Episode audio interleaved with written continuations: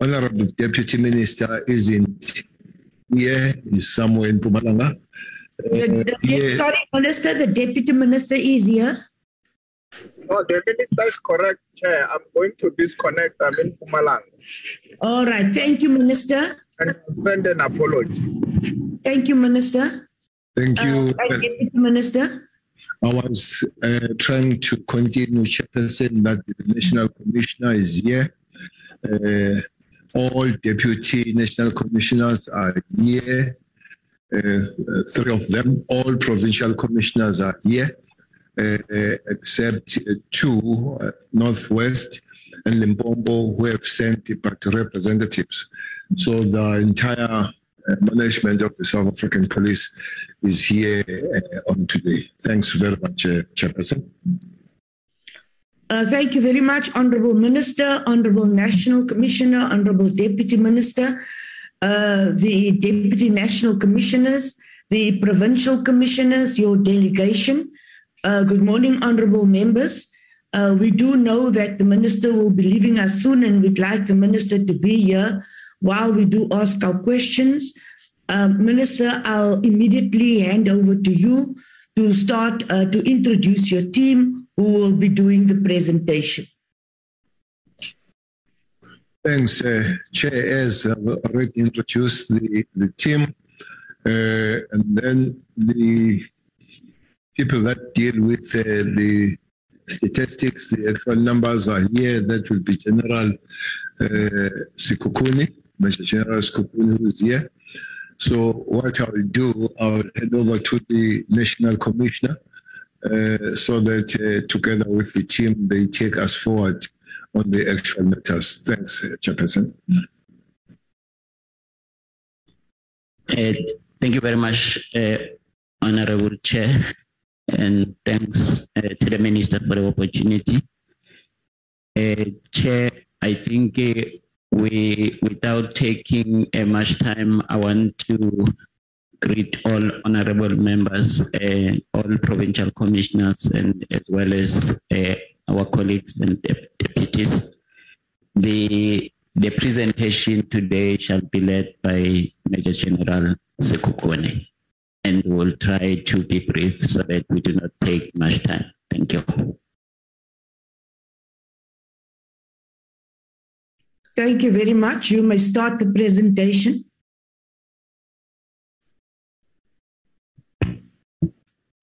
Thank you, uh, Minister. Thank you, National Commissioner, Chairperson of the Portfolio Committee, and members of the Portfolio Committee. I'll be taking you through the quarter three crime stats covering the period from October to December.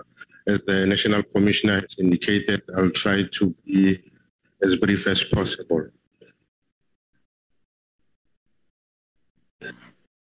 As, as is the norm, we will start with the overview of the crime that has been recorded in South Africa for this particular period. We had an increase in murders of 562, that is uh, 562 more people than uh, the previous quarter. We had a decrease in sexual offenses of 1,407. We had an increase of 193 in attempted murder. We had a decrease of uh, 3,611 in terms of assault GBH, another decrease of 794 in terms of common assault, followed by another decrease of 1,298 in terms of common robbery, and robbery with aggravating circumstances decreased by 456. Overall, the contact crime decreased by 6,811. That is a 4% decrease. Then looking into the breakdown of the sexual offenses, we had a decrease of 903 in terms of rape, a decrease of 321 in terms of sexual assault, a decrease of 101 in terms of attempted sexual offenses, then contact sexual offenses decreased by 82 overall, total sexual offenses decreased by 1,407. Then the subcategories of robbery with aggravating circumstances, we had an increase of 661 in terms of carjacking, a decrease of 21 in terms of robbery at residential premises, an increase of 86 in terms of robbery at non-residential premises. Robbery of cash in transit decreased by five, bank robberies increased by six, and truck hijacking increased by 12. Then uh, this is the the per capita for selected contact crimes using again the 2017 series because of the fact that Stats SA is only conducting the new census in the current in the current year, then they will provide us with updated estimates to be able to compute the mid-year population estimates. The murders for the current quarter is 11.4 per 100,000 Rape is 18.8 per 100,000. Attempted murders 9.4 per 100,000. Assault GBH 77.1 per 100,000. Common assault 78 per 100,000. And common robbery 17.4 per 100,000. Then uh, we also did this particular table to show the ratios per province using the same mid-year population estimates, taking into consideration the total number of murders that have been committed within a particular province and juxtapose it with the total population for the particular province. When you look at this particular slide, you can see that per capita, Eastern Cape is the highest with 18.7 per 100,000 killed within the current quarter and the Western Cape is the second highest with 15.1 per 100,000 people killed. KwaZulu Natal is at number three with 14.2 per 100,000. Gauteng is at number four with 10.3 per 100,000. Free State at number five with 8.3 per 100,000. Northern Cape, 8 per 100,000. Northwest, 7.2 per 100,000 than Mpumalanga 6.6 per 100,000. Using the mid-year population estimates uh, gives a much clearer picture in terms of the meta per province because some of the provinces are more populous than others. So when you use the population estimates, you are then in a position to be in a position to compare apples with apples, hence the decision to take this route. Then continuing with the table that uh, we are familiar with, we had an increase in terms of uh, arson, that is six more cases. Malicious damage to property increased by 626. Uh, then total contact related crimes increased by 632.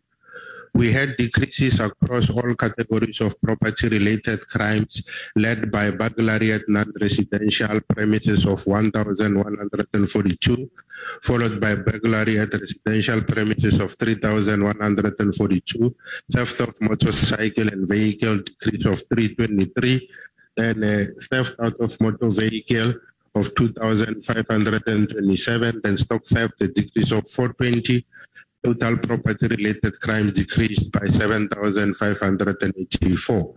Then uh, other serious crimes, all theft not mentioned elsewhere, increased by 2,019. Commercial crime 3,727. A decrease in shoplifting. Then total other serious crimes increased by 3,889. Then the total 17 community reported crimes decreased by 9,874. In terms of the crime detected as a result of police action, we had increase in terms of the illegal possession of firearms and the other categories of uh, crime detected as a result of police action uh, were on the decrease, hence they are uh, color coded in red. Then when we look at the 17 community reported crimes across the provinces and together with the months, we had a decrease across all the months of October, November, and December when we consider the 17 community reported crimes, and all provinces, with the exception of Limpopo, recorded decreases, whereas Limpopo was the only one which recorded an increase of 50 counts more when you compare the 17 community reported crimes. Then looking at the 17 community reported crimes, top stations, they are led there at the top by Cape Town Central. Number two is Honeydew. Three, Johannesburg Central.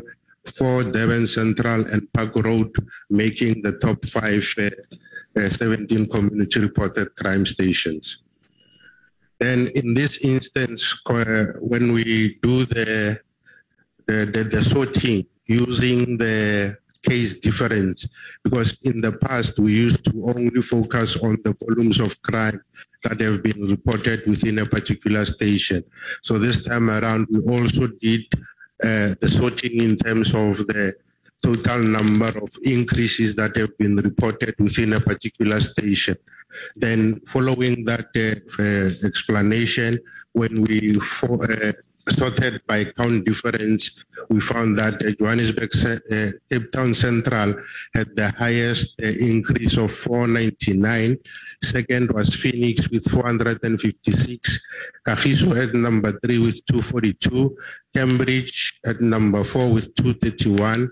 And then uh, Tshilwavhusiku in Limpopo with uh, 228. Then the Molatani station is a new station. Hence, you see that for the four years prior to the 2021-22, it had recorded all zeros. So when you do the subtraction, you are subtracting against zero. So the total number of 17 community reported reported in that station will also be the count difference. And moving on to contact crimes, again, we had decreases in contact crimes across all the three months, that is October, November, and December. And again, we had uh, all stations, all, all provinces, with the exception of Limpopo, recording decreases. And this time around, Limpopo for contact crimes increased by 185. All the other provinces recorded decreases.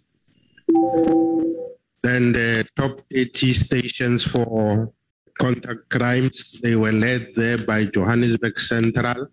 At number two was Alexandra. Number three was Temba. Four Plessislaer. And number five, Mfuleni. So those make up the top 30 stations. When you sort the the, the, the, numbers in terms of the volumes of crime that have been reported in the particular province. Similar to what we did with the 17 community reported crimes, we also sorted the the, the, the count difference to establish which stations recorded the highest increases in terms of contact crimes. Now, following that narrative, we found that Verulam recorded 150 cases more. Harare recorded 145. Kwadukuza recorded 139 cases more. And Phoenix recorded 129 cases more. Then Cape Town Central recorded 120 cases more.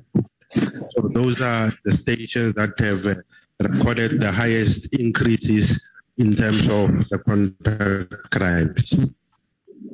Then moving into the individual categories that make up the contact crimes, focusing on specific crimes only, starting with the murder.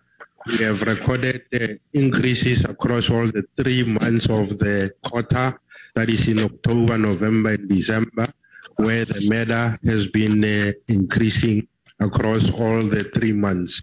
And the only two provinces that have recorded decreases in terms of the murder was the Free State and the Western Cape, with the Free State decreasing the murder by 21.1% and the Eastern Cape by 6.9%. All the other provinces have recorded increases in terms of the murder. Then, in terms of the top 30 stations, this time sorting by volume, number one station that has recorded the highest number of murders was uh, Inanda, number two was Delft, Umlazi number three, Plessislaer number four, and Mfuleni at number five, making the top five stations that have recorded uh, highest volumes in terms of the med.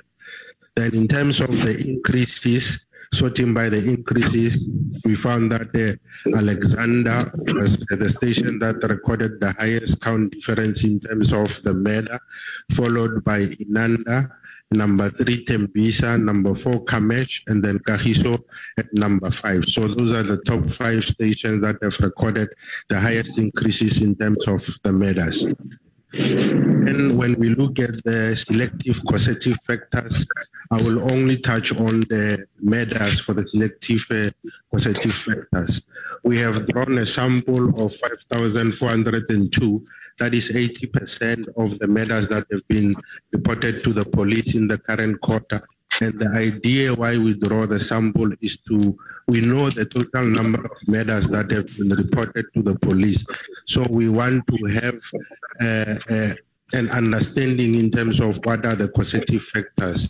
The idea is not to make an estimation because we already know what the population size is, and now what we are trying to do is to find the causative factors. So the 80% sample that we have uh, drawn for the murders is fairly representative and is almost close to a census. So these are the causative factors that we have established. At number one, we found that arguments and misunderstanding with 1,151 was the highest causative factor. At number two was mob justice of vigilantism with 357. Robberies at number three with 345 causative factors attributed to robbery. Number four was retaliation, revenge, or punishment with 302. At number five, the fifth causative factor was tax related, contributing 60 murders to the current murders that have been reported. At number six, we have uh, rape during the commission of another offense, not rape or robbery, attributing to 47, and carjacking or attempted carjacking at number seven, with 36 murders attributable to such phenomenon. And when we look at the crimes against women and children for the current quarter, we have reported 982 murders for of women. Attempted murders were 1,284, and then uh, assault GBH were 15,692. In terms of the murders, that was 36 more women killed in the current quarter when compared to the previous quarter. And also attempted murders was 83 more med- attempted murders when compared to the previous quarter. In terms of uh, murders for boys and girls, that is children from the ages of 0 to 17, we have recorded a decrease of 21. That is, uh, we had uh, 352 children that were murdered, a decrease of 21 when compared to the previous period. Attempted murders for children, we had 91. That is the total number of uh, children murdered was uh, attempted murders was 394. Then the causative factors, when we look at the provincial breakdown in terms of the murders, we found that uh, most of the arguments were found to be the causative factor in the province of KZN with 387. The second highest was uh, Western Cape with 164. The third highest attributed to arguments was Eastern Cape with 131.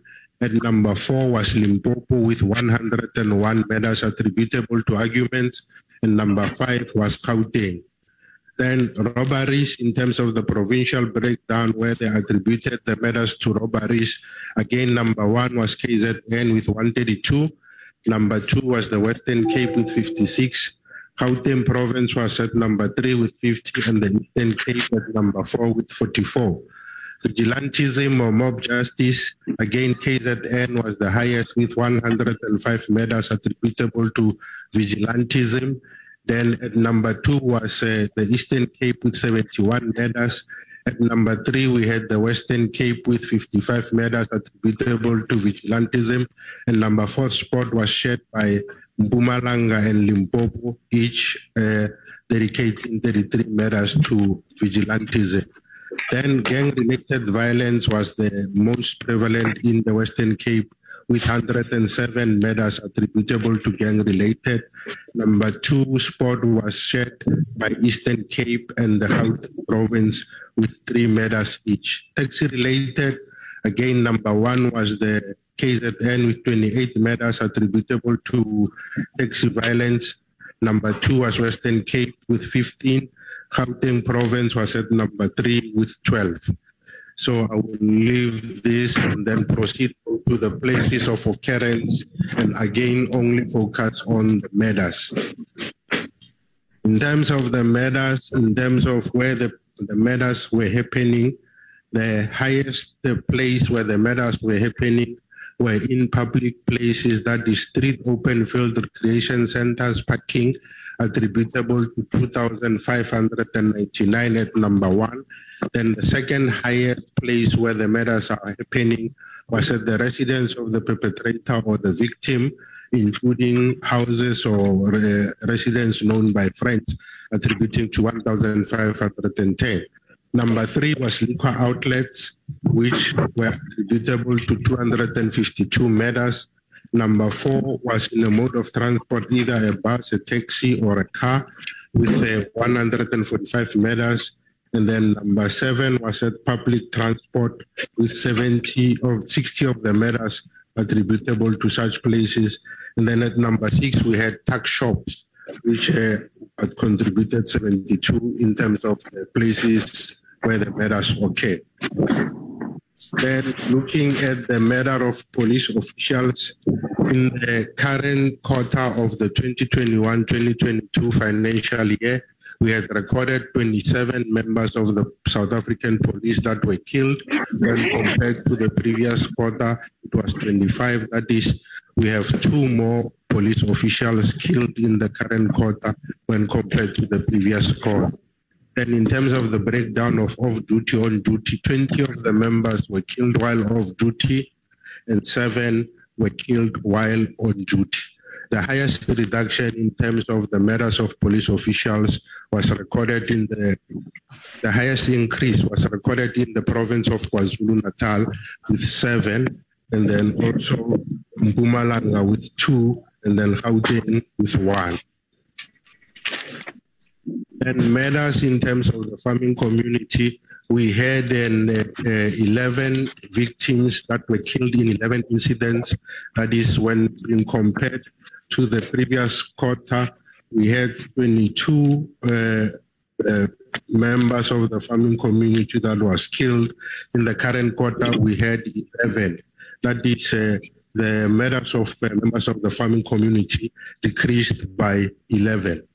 Now, when you look at the instances of the 11 incidents of uh, murders of farming community, three of those murders were those whereby the farm dwellers or farm workers were attacked and killed by uh, farm managers. So that uh, uh contributed to three of the seven murders that we have uh, observed in the previous slide, murders within the farming community. Then when we look at the the, the issue of uh, alcohol and drugs in the commission of crimes, we had uh, 280 murders where it was confirmed that either the victim or the perpetrator were using alcohol during the commission of the murder. 280 and 1,305 rapes, it was indicated that alcohol was used and 107 rapes, it was confirmed that drugs were used. Assault GBH, we had 5,671 instances where it was confirmed that alcohol and drugs were involved, and 134 assault GBH, it was confirmed that drugs were used. Instances which took place at the place where they are selling liquor, like uh, taverns, shebeens, and pubs, we had 252 murders having taken place at such facilities, and we had 209 attempted murders occurring at such facilities and 90 rapes occurring at taverns, shebeens, and pubs. Then, in terms of uh, attempted murders, we had uh, three provinces recording decreases in terms of attempted murder. That is the Free State, Northwest, and the Western Cape and then the other provinces recorded increases. And then uh, in terms of the volume, uh, can I just maybe skip these two slides for attempted murder and then maybe get to the rape because of the time constraints that uh, I was told that uh, I need to hurry and then uh, complete the presentation. In terms of the rapes, we have uh, recorded decreases across all the months in terms of October, November, and December. October, we had a decrease of 256 rapes, November 268, December 379, and all the provinces have recorded decreases in terms of the rapes that have been reported in the current quarter. Then when you look at the top stations in terms of the volumes, we had Siki as the highest number of uh, rapes that have been reported. Umlazi at number two, Inanda at number three, Delft at number four, and Harare at number five, uh, making up the top five stations where most of the rapes have happened.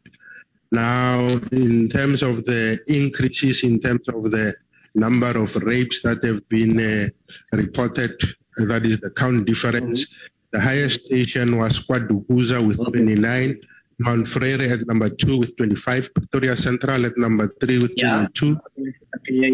Yeah. Siki Siki at number four with 21 and Jozini at number five with 21. My apologies. My apologies. Honorable members, could you please, uh, Honorable Shaik Emam, could you please mute your mic? Um, when you come, I think be... Honorable Shaik Emam, please mute your mic. Thank you very much. You may continue.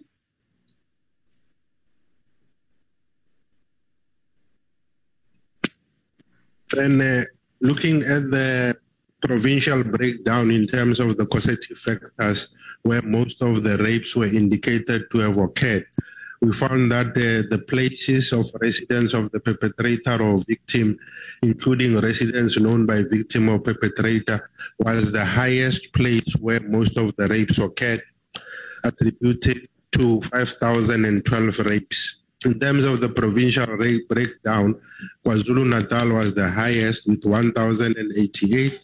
Number two was Eastern Cape with 985. Number three was the Western Cape with 718. Then the second highest place where most of the rapes occurred was the public places, that is street, open field, recreational parks, etc., with 1,612 rapes occurring at such at such places. Number one was KwaZulu Natal with 319. Number two was Gauteng with 272. And number three was uh, Eastern Cape with uh, 263. We also had uh, rapes that had happened at educational institutions.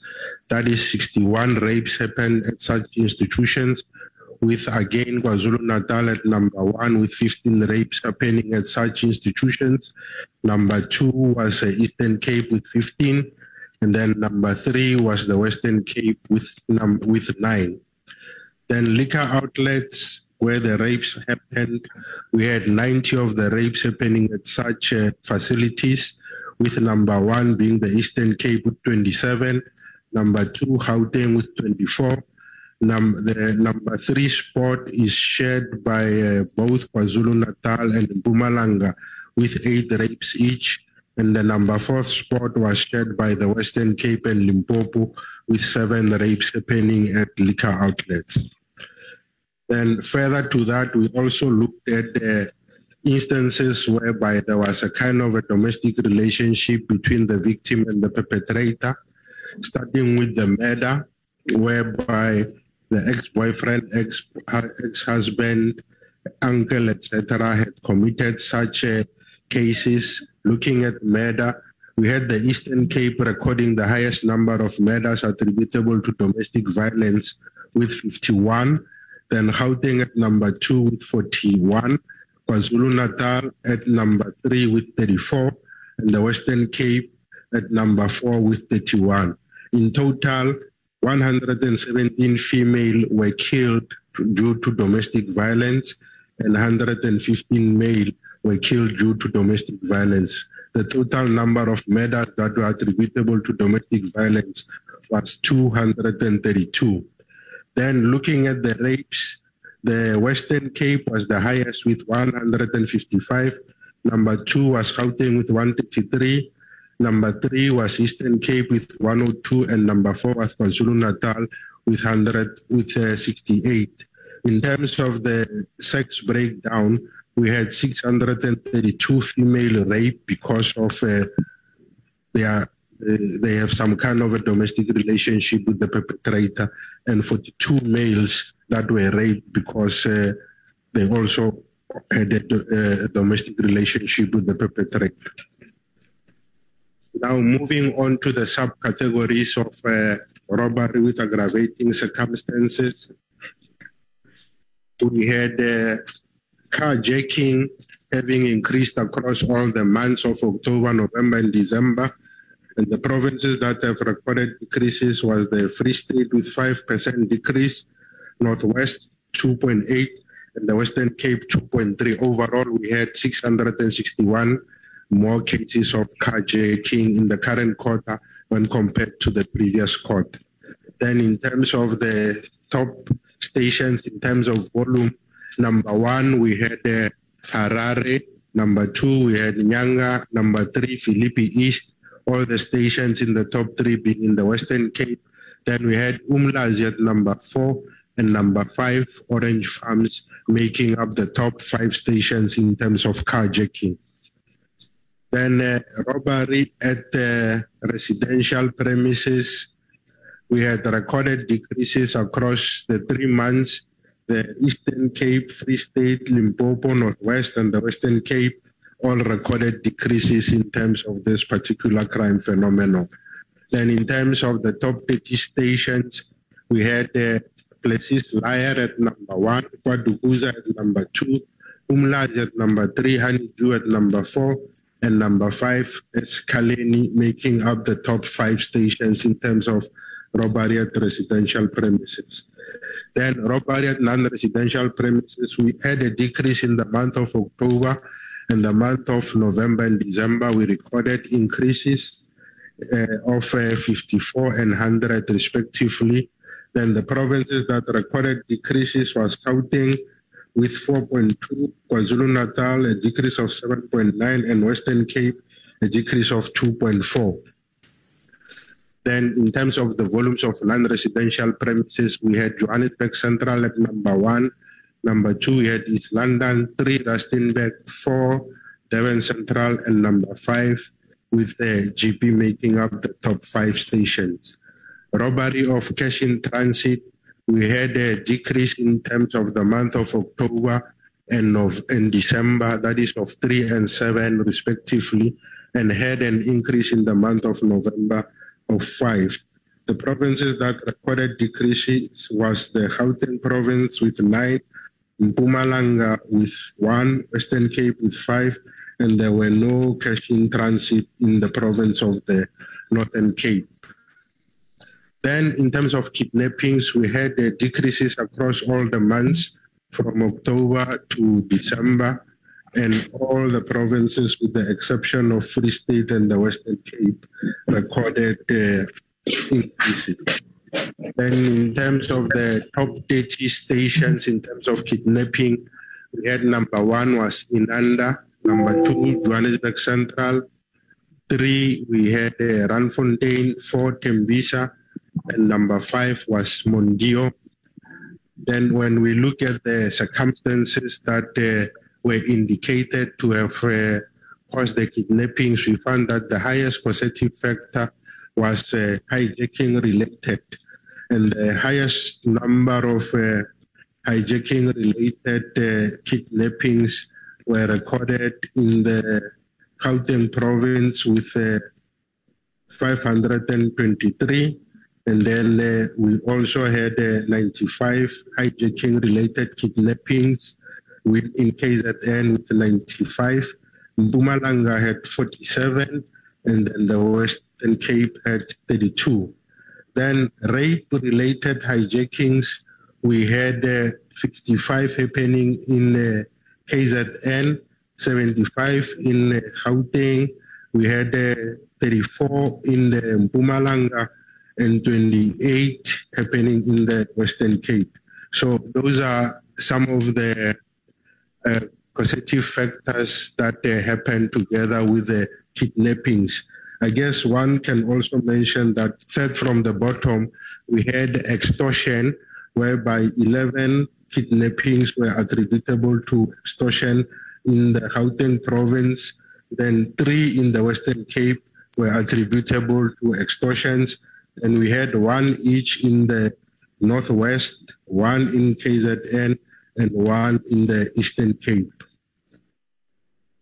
We had uh, decreases across all the months for property related from October to December, and all the provinces recorded uh, decreases in terms of property related crimes. And then in terms of the top 30 stations, we had uh, Cape Town Central at number one, Brooklyn at number two, Honeydew number three, Rustenburg number four, and Park Road at number five, making up the top five property related crime stations. Then when we it in terms of the increases or the count differences, we found that the Cambridge the stations in the Eastern Cape and East London were the stations that uh, reported the highest count difference. Number three count difference high was Roodepoort, and four was Kagisanong. Then number five was uh, Stellenbosch, and six was uh, Hartswater in the Northern Cape. Then, in terms of stock theft, we recorded decreases in the month of October and December. And then the month of November, we had an increase of 138. Then the provinces that recorded increases in terms of uh, stock theft was KwaZulu Natal, Limpopo, and the Northwest Province. Then, in terms of the top 30 stations, we had uh, Utrecht, Zulu, Khumbu, Amangwe, and Mount Frere making up the top five stations in terms of stock theft. In terms of the uh, increases or count difference for stock theft, we had Ngobo, Utrecht, Emacheni, Mmabatho, and Tsolo making up the top five stations. And then uh, these are just the provincial overview in terms of the provinces. I will quickly just take you through the the first slide only. We had uh, increases in murder in the Eastern Cape, uh, attempted murder, and common assault. In the Free State, the only contact crime that increased was common assault. In Gauteng, we had increases in murder, in attempted murder, and also robbery with aggravating circumstances. In KwaZulu Natal, we had increases in murder, attempted murder, common assault, and robbery with aggravating circumstances. In Limpopo, we had increases in murder, attempted murder, assault, GBH, common assault. In Mpumalanga, we had increases in murder, attempted murder, and robbery with aggravating circumstances. In uh, Northwest, we had increases in murder and robbery with aggravating circumstances. In Northern Cape, we had increases in murder and attempted murder. In the Western Cape, we don't have, we recorded uh, decreases across all the categories of uh, robbery with aggravating circumstances. And that is the last of my slide. Uh, I thank you. Uh, thank you uh, for the presentation. Um, honorable members, I will now take your your hands for for comments.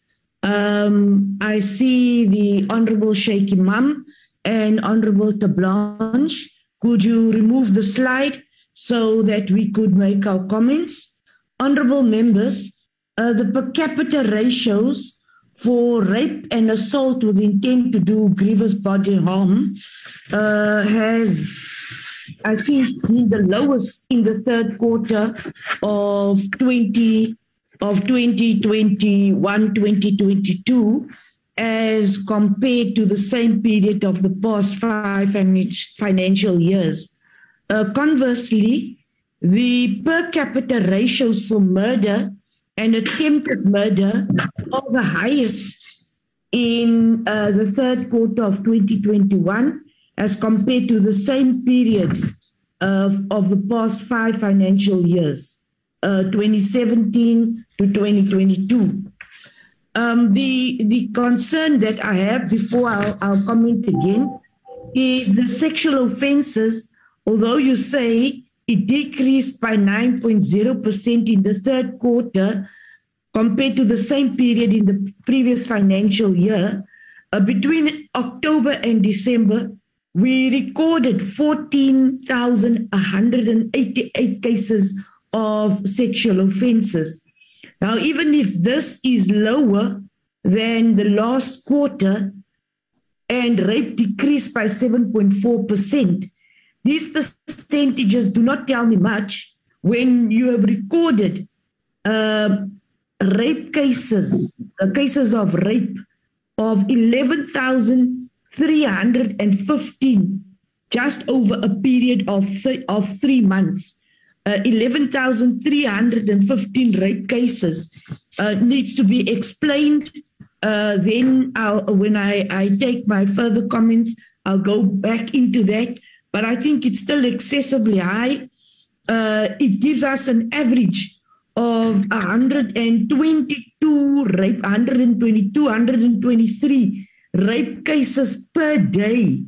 So, uh, honorable members, I, I do not think that uh, we can just say that the number of rape cases has decreased when, in fact, we are still having something like 123 rape cases per day. Uh, two, one rape case is too much when you are having 123 per day, it is completely unacceptable and then totally unheard of. I have noted the names in this order uh, Shaik Emam, the Blanche, Meshu, Groenewald, Majosi, uh, and so we'll take it, and then Shembeni. I'll take it in that order. After Shembeni, I've noted the Whip Honorable Siabi. I will start with Shaik Emam. Honorable members, um, I'll keep your questions. If in this round you can ask two questions, I'll then take another round of questions. I'll rather allow your questions to be answered than a list of questions asked which are not responded to. You can see the list is quite long. Uh, Honorable Shaik Emam, you may start. Thank you. Thank you, Chairperson. And let me welcome the report by the department, although the, particularly the issues of rape, it is very frightening. But since you have covered that, I won't. And with restrictions to two questions, let me move in a different direction. Will the South African Police Services be able to, in future, give us a report on all crimes committed by police officers and or complaints lodged against police officers for corruption, looting, collusion with the public? I think it's very important, Chairperson, that we get the statistics because almost every day without fail, I get a call about corruption and collusion in the police force and things. And, you know, even for 50 Rand, they give up their entire future. So I would hope that in the future we can actually get there. I'll touch on one other very important point, uh, and I think Minister and the Commissioner have previously agreed on this that the reason why we have so much of carjackings and car theft in the country is as a result of the market that is available for these things. Now, in some research that I have done, Chairperson, I find that the cheaper cars that are being stolen in South Africa, and many people lose their lives as a result of this, is particularly because there's a market with motor scrap dealers and things. But very importantly, Chairperson, the expensive cars, the Fortuners, the 4x4s, BMWs, and Mercedes that are being stolen, are all leaving the country to the neighboring countries. And they are in free movement in these neighboring countries. No measures are being put to, uh, you know, go out there, investigate these things so that we can stop the hijacking and the killing of our people for these luxury vehicles. In fact, I was so disturbed a few days ago when I've even heard that senior members and family members of even uh, uh, government, uh, you know, and family members that are driving vehicles that have either been hijacked or stolen in South Africa. That is how big the market is. I'd like the minister and the commissioner to tell us how are we going to deal with this particular problem. I'll leave the rest for my colleagues. Thank you, Chairperson. Uh, thank you very much, Honorable Shaik Emam. Honorable Blanche. Thank you, Chairperson. With your permission, I will just switch off my video now because my connectivity is a bit is a bit dangerous here. So with your permission, I'll be switching it off. Um, okay. Thank you, Chairperson. Chairperson, um, let me start by welcoming the presentation. But Chairperson, I don't feel very happy today. You know, and I'm going to give, you know, just a slight little overview about my calculations, what I did. Chairperson, the murder rate increases by 8.9% year on year and by 11.3% from the 2021 uh, to 2022 second quarter to the 2021 2022 third quarter. On average, 74.5 people were murdered every day in quarter three of 21 22. Now, only five years ago, in the same quarter, this was 61.8 people per day. As, as uh, you know, pointed out in the past, the murder rate increases by 20.5% in the last, last five years. I really think that is appalling. Attempted murder increases by 3.5% year on year and by 9.6% from 2021-22 second quarter to the 21-22 third quarter. Women and children are, still remain incredibly vulnerable with a murder rate against women increasing by 4.2% year on year and attempted murder by 7.2. The murder rate against children increases by 22.6% quarter to quarter, although going slowly down. Now, attempted murder on children increases by 30% on uh, year on year and 39.2% quarter on quarter. Carjackings increased by 30.8% and 9.6% from 21-22. Chairperson, uh, it, it means that people, South Africans, grows unsafer every day.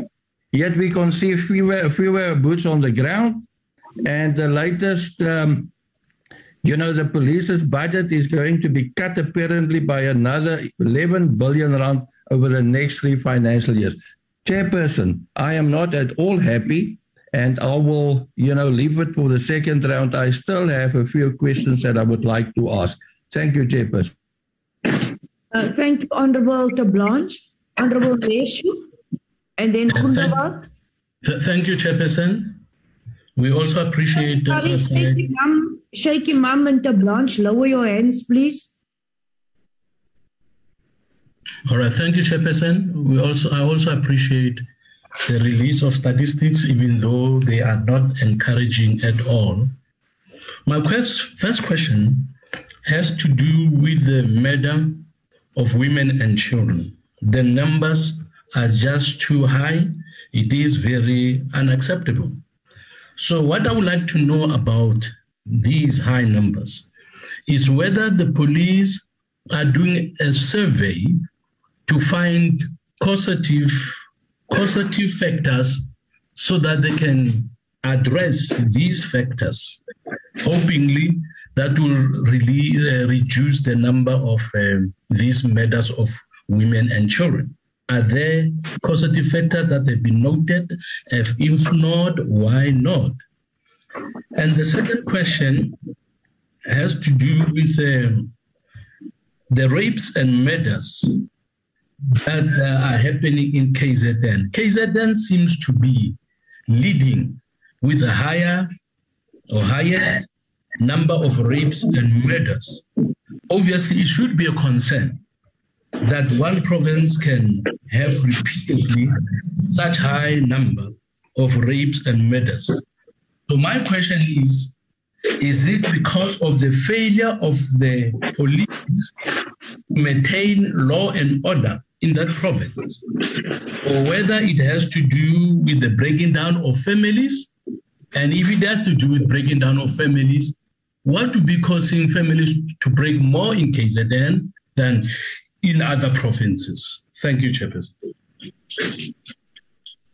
Uh, thank you very much, Honorable uh, Meshu. Honorable, it was first uh, Honorable Groenewald. Uh, I had Groenewald next on my list. Thank you, Chair. Can you hear me? Um, yes. Honorable Peacock, could you please switch off your mic? So it's Honorable Groenewald and then uh, Majosi. Um, honorable members, just be patient. You'll all have an opportunity. Honorable Groenewald, it's now you. Thank you, Chair. Chair, firstly, just an overall view.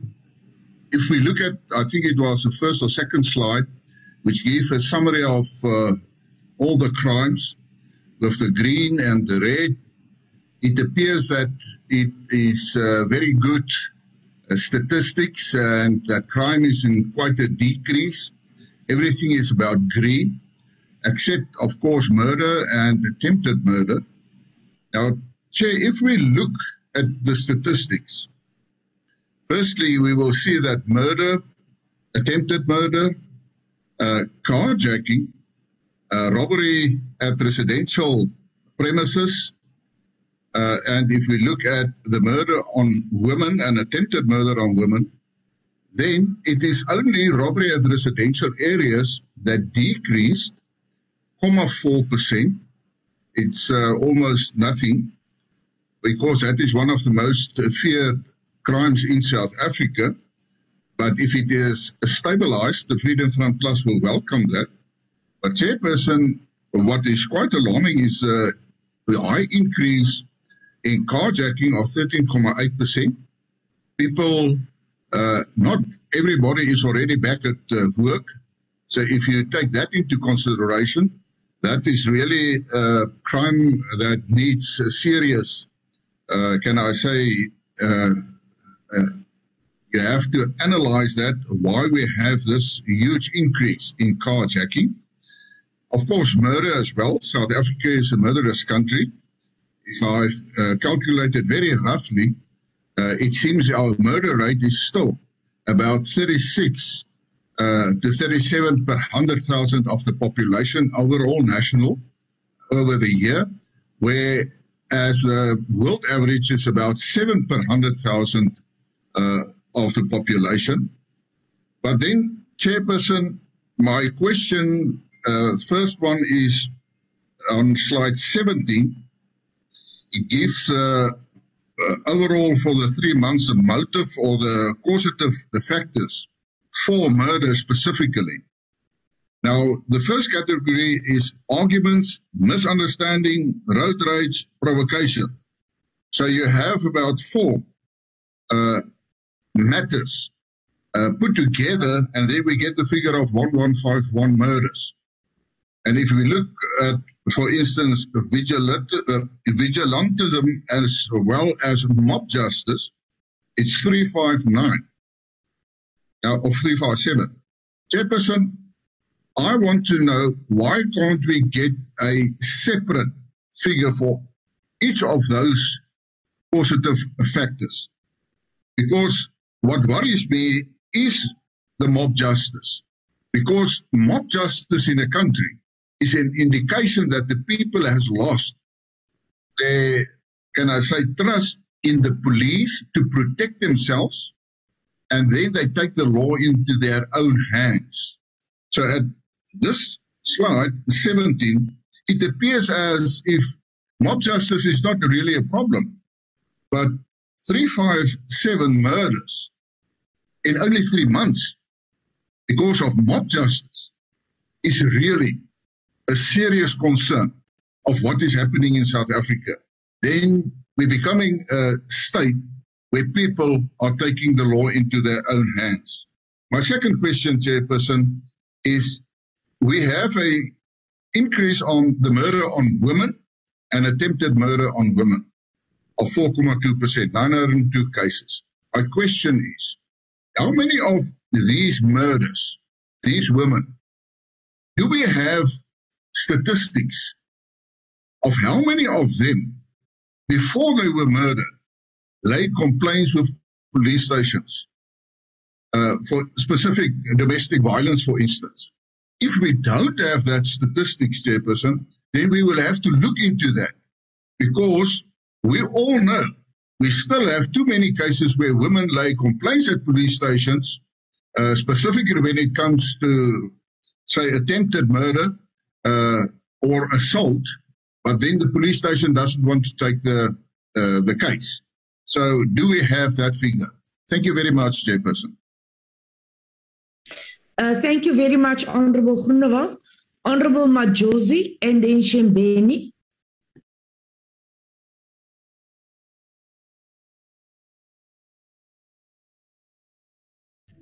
Thank you, Chair. Uh, thank you, uh, uh, Chairperson. Uh, greetings to you, Chair, and we welcome you to the committee and um, hope you are recovering very well. And also greetings to honorable members and um, the minister and also uh, the police department. Um, mine would be, I think you have highlighted the other one, Chairperson of, of rape that um, uh, even if in, in, in, in, domestic violence we see that there's a decrease, but um, uh, one is too many when when it comes to, to, to the issue of rape. But I want to draw, even if we have a decrease in, in common assaults, I don't know why I, I can't find a table here that deals with common assault in different in different provinces so that we see which province dominates the most and which one does not um, have that much of um, common assault that are reported. Because chairperson, we, we might think common assault is just um, common assault, but that's where it starts exactly. Because um, you would find that um, and a, male will then uh, assault a, a woman even if they don't even if they wouldn't know him like I, I, I, would put it on my on my case that I was assaulted in, in December, uh, uh, not by a, a, a, man that maybe I was involved with or not. Um, uh, so that one, it was taken as common assault. That's where it started actually. That a person would then feel the power that they have to common assault any other woman that they meet on the streets and then it will give them the power to also do the same at home. That is when you will then get these domestic um, uh, violences that will be happening. Even though there's a there's a decrease, but 232, it's a it's a, it's a lot of uh, uh, domestic violence that we are dealing with. But if we can check this. Um, our policy maybe on, on common assault that if if something that like this happens and it's a trend that this man would commonly assault even strangers, then it will not end there only, but he will also take it back at home and and and start the domestic violence because which means that person shows the signs that they are they are violent in, in that manner. You know, when I went to the police station, I was told that it's a common assault and um, and um, what whatever it happens, then they will have to take the, his statement, and then he will have to go home. They feel that they are entitled to everything. They feel that they they, they can do anything that they want to do. So once we do not address that, chairperson, I think it's going to be a very serious problem. Though I can see that there is a decrease, but if we can get a table that will show us in different provinces whether which ones, which provinces we should focus on when it comes to the common assault. Uh, I think my colleagues have touched on murder. It's very alarming. But also kidnapping in Gauteng, Chairperson, it's, uh, it's very, very alarming. I'm very, very concerned about that. Um, that um, there's so much kidnapping that is happening in Gauteng and also the car hijacking in Gauteng, it's a, it's a, it's a, it's a, it's a serious, serious concern. So I think if we can address those ones, you will be able to move forward. But I'm happy that the drug related crime has decreased. It shows that we are moving. There's somewhere where we are going. And also, maybe if also we can um, zoom in into these things because when we have community meetings, people are crying that police officers are the ones that are delivering drugs to the drug lords in, in, in townships. So if we can zoom in on that and check what is it, because we can't deal with corrupt police officers. We can't deal with police officers that are supporting drug lords in, in our own townships. So I think we will need to, to zoom in on that so that we get a more decrease in terms of uh, drug related uh, crimes and so forth. So yeah, that is uh, my, my concerns, Chairperson that maybe if we can look at that, but uh, nonetheless, we welcome the, the crime statistics. Thanks. Uh, thank you very much, Honorable Majosi. Uh, Honorable Shembeni. Uh, thank you, Chair. Thanks for the uh, presentation by the South African Police Services. Uh, I've got a main concern here. Looking at all these crimes that are being listed here, there is one factor that I've noted uh, that we have not spoken to. Uh, the modus operandi, the instruments being used. In most cases, when you talk about carjacking, the firearm is used. You talk about murder, there is firearm. You talk about kidnapping, there is a firearm. You talk about attempted murder, robbery, and all these things. Firearms are there.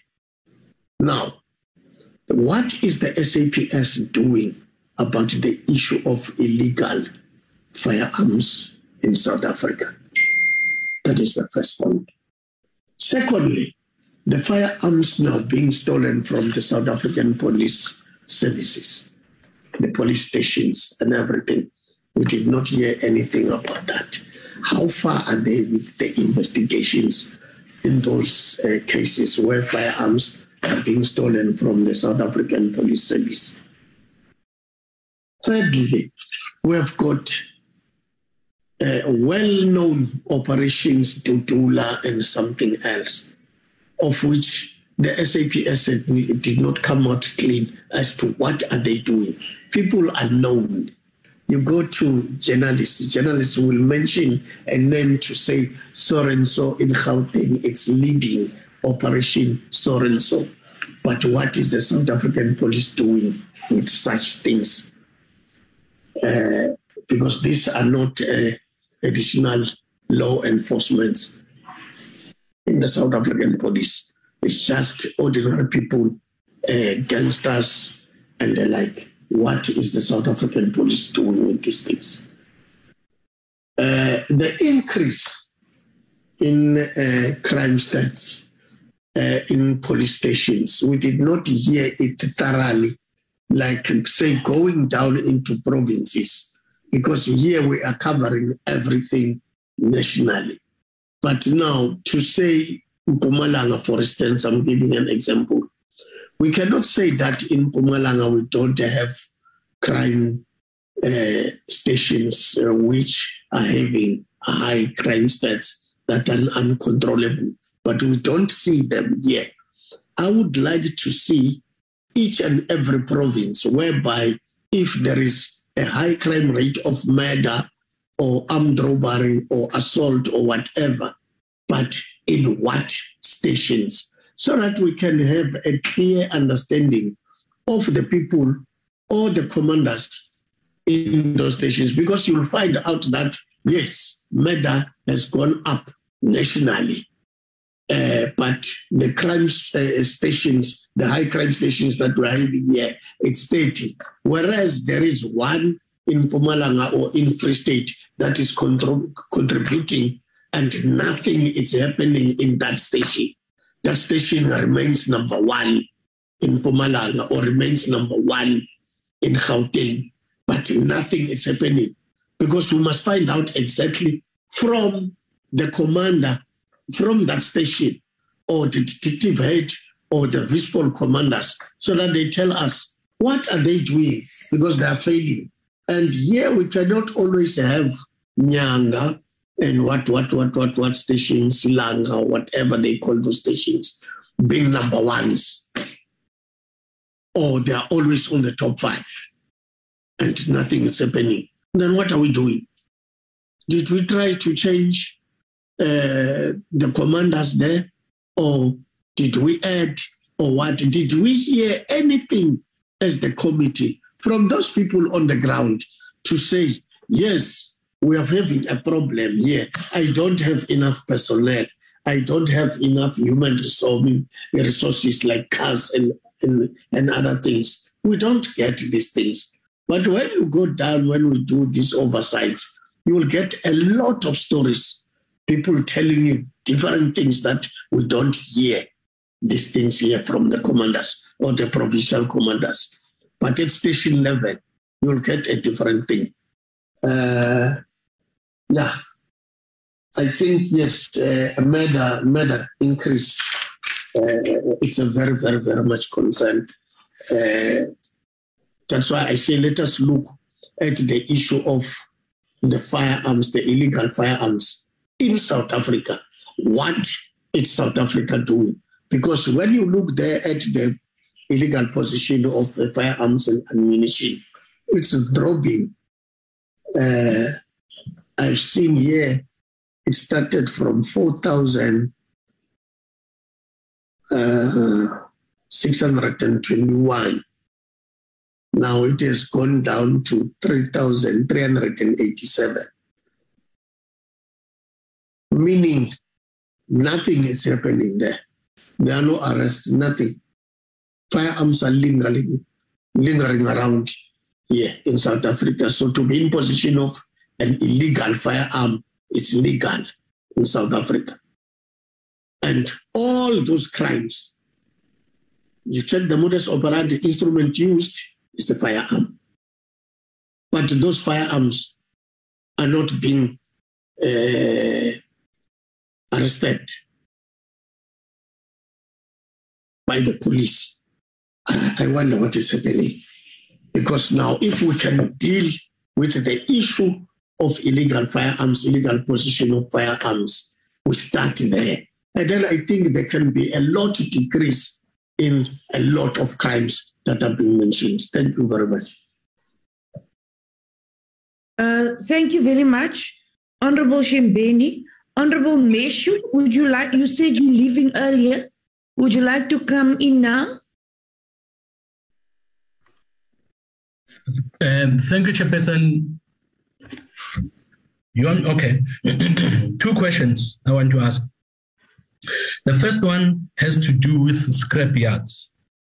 We know that when copper cables are stolen and sold, railway metal tracks are stolen and sold, and uh, also cheaper cars that are scrapped. They all end up in the scrap yards. Now, I want to know whether the police raid scrap yards and why they don't keep their eyes on scrap yards because it is a known fact that uh, all these things that are being stolen, the metal, the copper, cables, they all end up there. So I want to know what is being done to ensure that scrap yards do not become safe places where all these stolen metals land. And the second one is that um, I saw a video of a police officer who was drunk in uniform with his firearm clearly visible on his side. And this police officer was struggling to stand on his feet. And it was school children, for that matter, girls, who helped this police officer who was drunk and who fell down. And now, obviously, when the criminals see that firearm, they are going to take it and take the lives of innocent people. So, my question is the firearms that are stolen from the police, some are stolen, obviously, from the safes, but some on the police themselves because they are either careless or drunk or they don't care. What penalties are meted on them to teach them that allowing criminals to take hold of their firearms is something that will never be tolerated. We have too many illegal firearms, and some of them are legal firearms, but in the wrong hands that are used in the matters that we are experiencing in our country. So, are the police aware? Because if they're not aware, we can try and get them that video of this police officer who fell on the ground, drunk, and was helped by schoolgirls to stand on his feet. Thank you, Chairperson.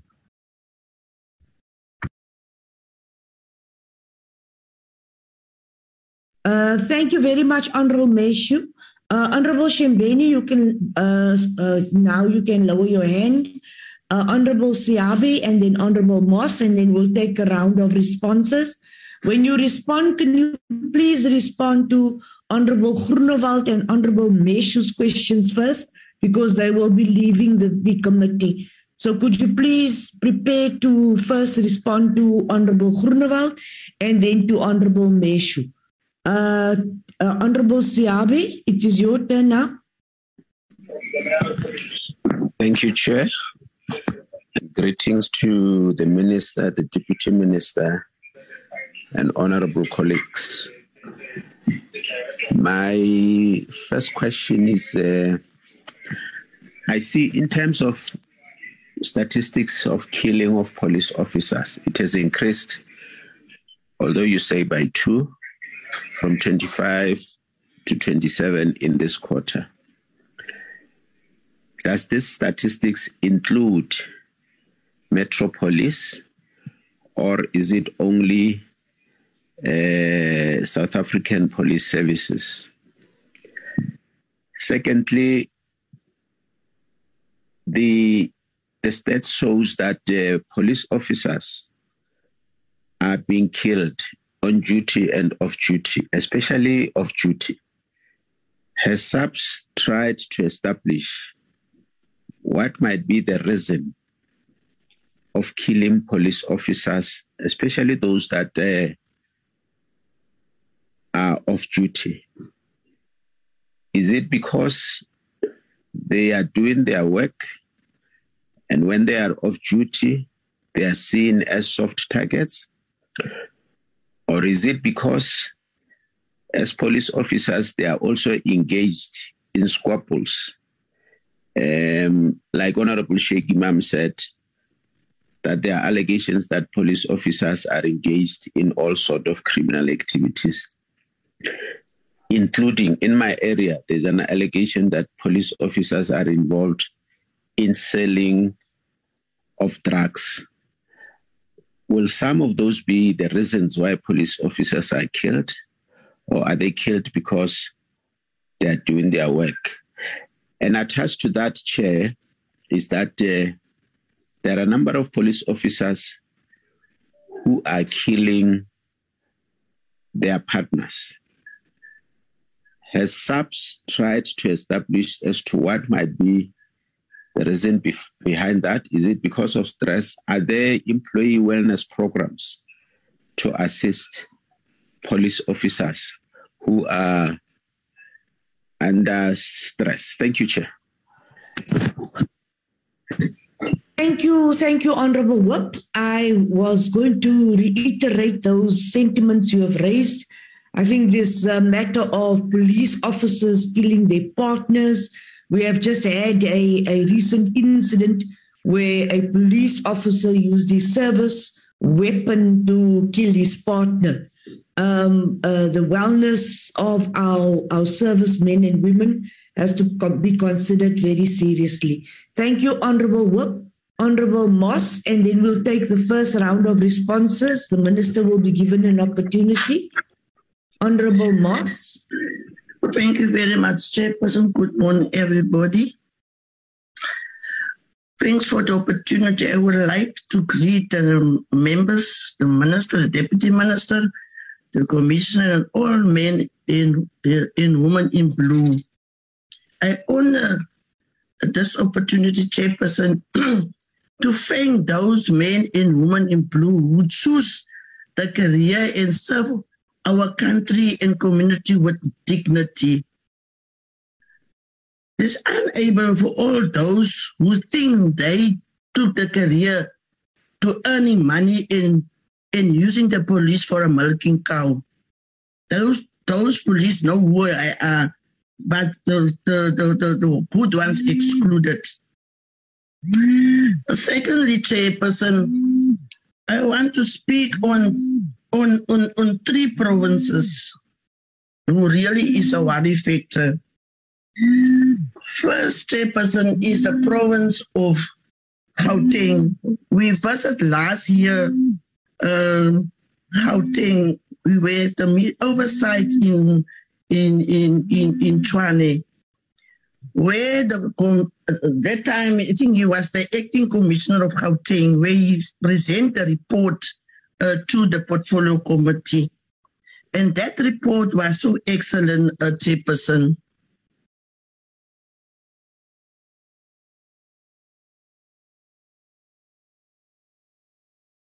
Honorable Moss. Honorable Moss. Are you still there? Chairperson? Yeah, are you still yes, there? Chair. Yes, Chairperson. Okay, uh, are you done? No, I'm not done, Chairperson. Please, I'm still con- continue. Yes, continue, please. You went quiet for a while.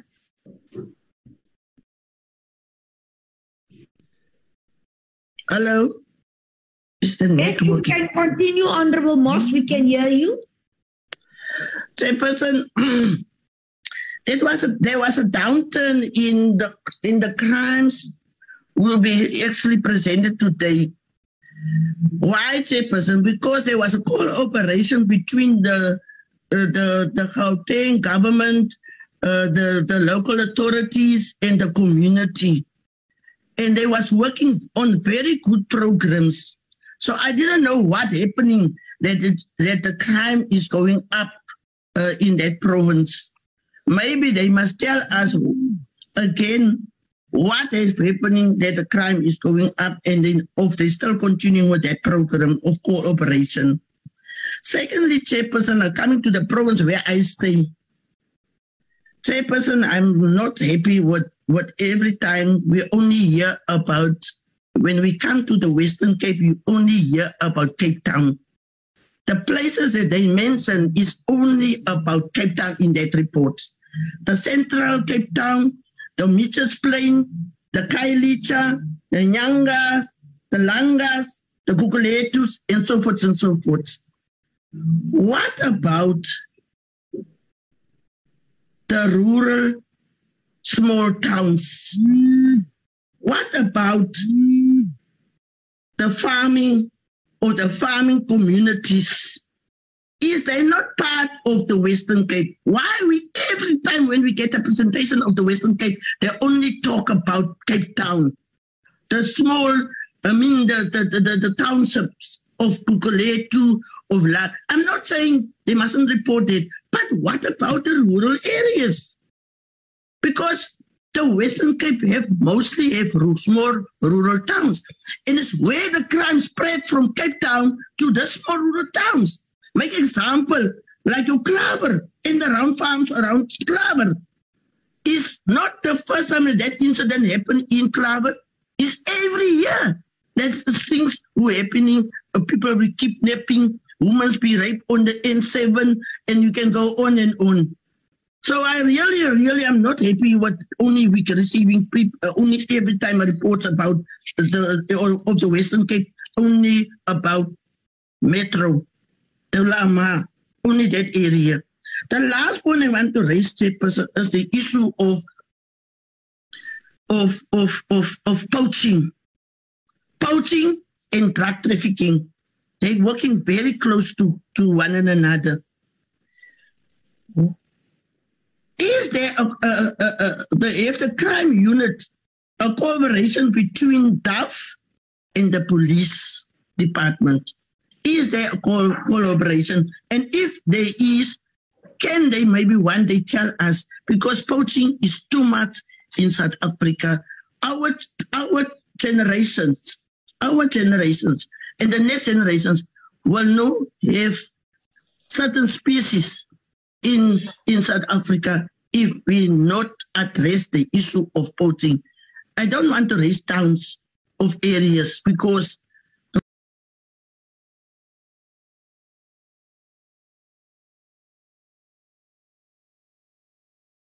Honorable Moss, your your volume disappeared. There, there.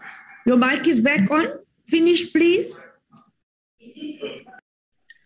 I'm saying, Chairperson, the issue of poaching is a serious crime in South Africa. There's areas in our provinces in the coastal towns where poaching and draft, uh, drug trafficking is happening. I don't want to raise the towns or the coastal lines and so forth and so forth. But my question is, is there a cooperation between DAFF and the crime unit of the police on the issue of poaching and drug trafficking? I don't want to mention the towns because we, I must also protecting myself. Tomorrow I will be killed because I'm a whistleblower. Although I'm an MP, I'm not yet protection because I'm not trusting uh, the police. Thank you very much. Uh, thank you, Honorable Moss. Uh, Honorable Minister, we'll give you an opportunity to respond. Uh, the minister will be leaving us at 11. That gives us quite some time with the minister.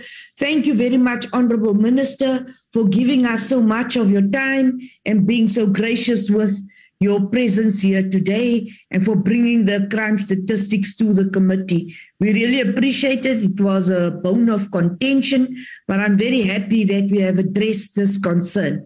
Uh, thank you very much, Honorable Minister. And then you uh, will hand over to your team to respond. Thank you, Honorable Minister.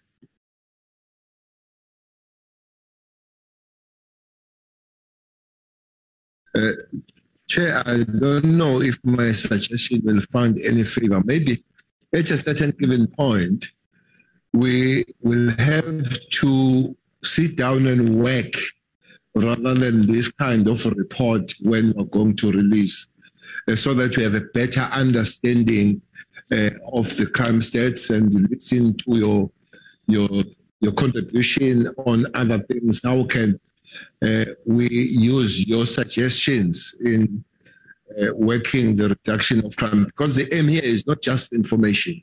The aim is to find the way of reducing on behalf of South African the crime so that we are all comfortable.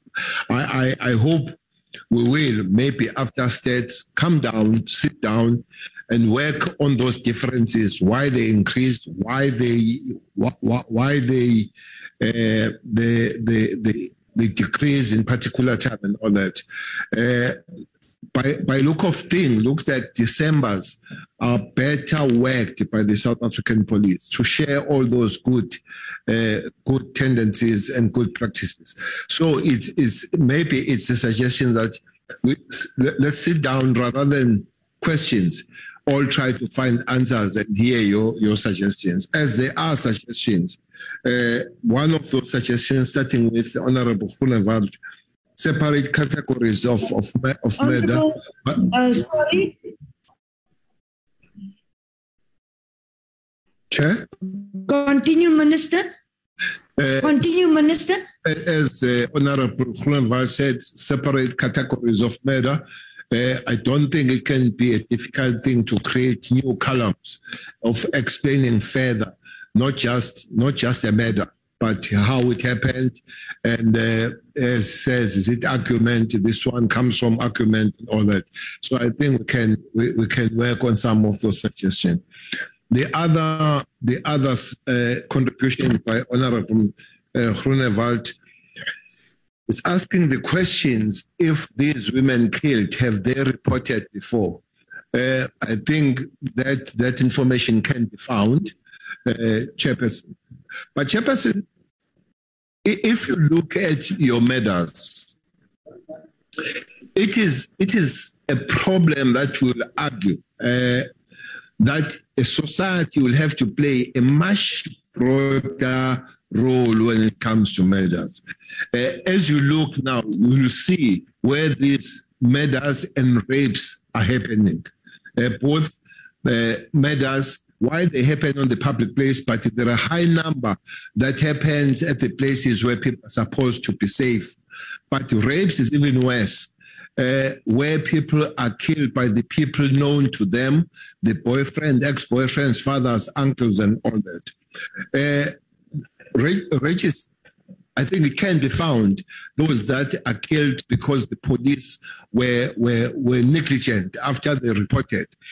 But one major problem that we'll have to deal with here, uh, Honorable Chair, is a, is a role played by friends and families in pressurizing the victims to withdraw the cases supporting perpetrators. I have I have this nightmarish experience happen about four weeks ago. This young lady was all over uh, the all over the social media crying for assistance, and indeed, police responded uh, and arrested this uh, boyfriend. But the mother and the lady phoned later on to say she doesn't know what to do because the mother is putting a lot of pressure on her to withdraw the case against the boyfriend. And this lady works for the correctional services. So it's a person that will be understanding her rights and all that. So she says she has even left home because she can't stay with mother. The families are playing a big role in not supporting the victims. They talk about uh, we better slaughter goats when the uncle has raped uh, the, the, the, the, the, nephew or the niece, uh, father raping the stepdaughter, let's slaughter the goat to cleanse and all that.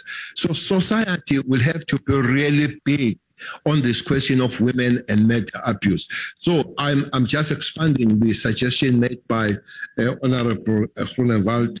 Uh, you said, Babu Meshoe, uh, scrapyards uh, we will have to work with other with other sister departments here. Uh, DTI is one of the big, but uh, if if Babmosho could remember, three weeks ago, two or three weeks, there was a big big operation uh, in Gauteng where we attacked quite several of these of of these uh, uh, places.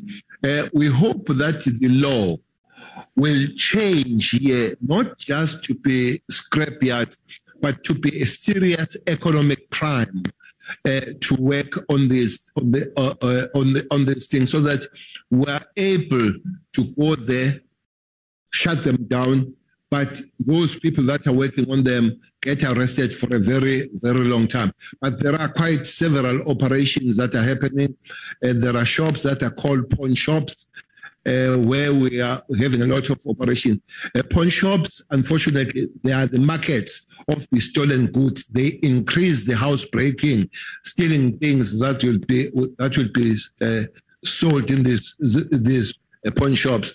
We, we think again those laws will have to be will have to be uh, enhanced so that such things they are shut down. They are they, they, so rather than people just getting the punishment but shut down uh, such things.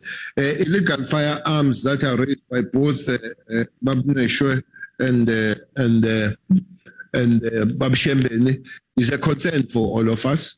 Uh, we try to work. We do have a lot of operations dealing dealing with them, uh, and indeed. There are those that are lost from the police uh, there's just one results that have come out from Norwood, where 158 uh, firearms in Gauteng were, were stolen by our own and sold. Uh, three of, of those uh, uh, officers are, are, arrested, but also one unfortunately committed uh, suicide who was involved in such nasty, nasty thing. But the fact remains that all illegal firearms, except those maybe that cross the border, all legal firearms, they come out of shop being legal firearms. And uh, they, they are stolen from their owners, they're stolen from cars, break-ins and all that.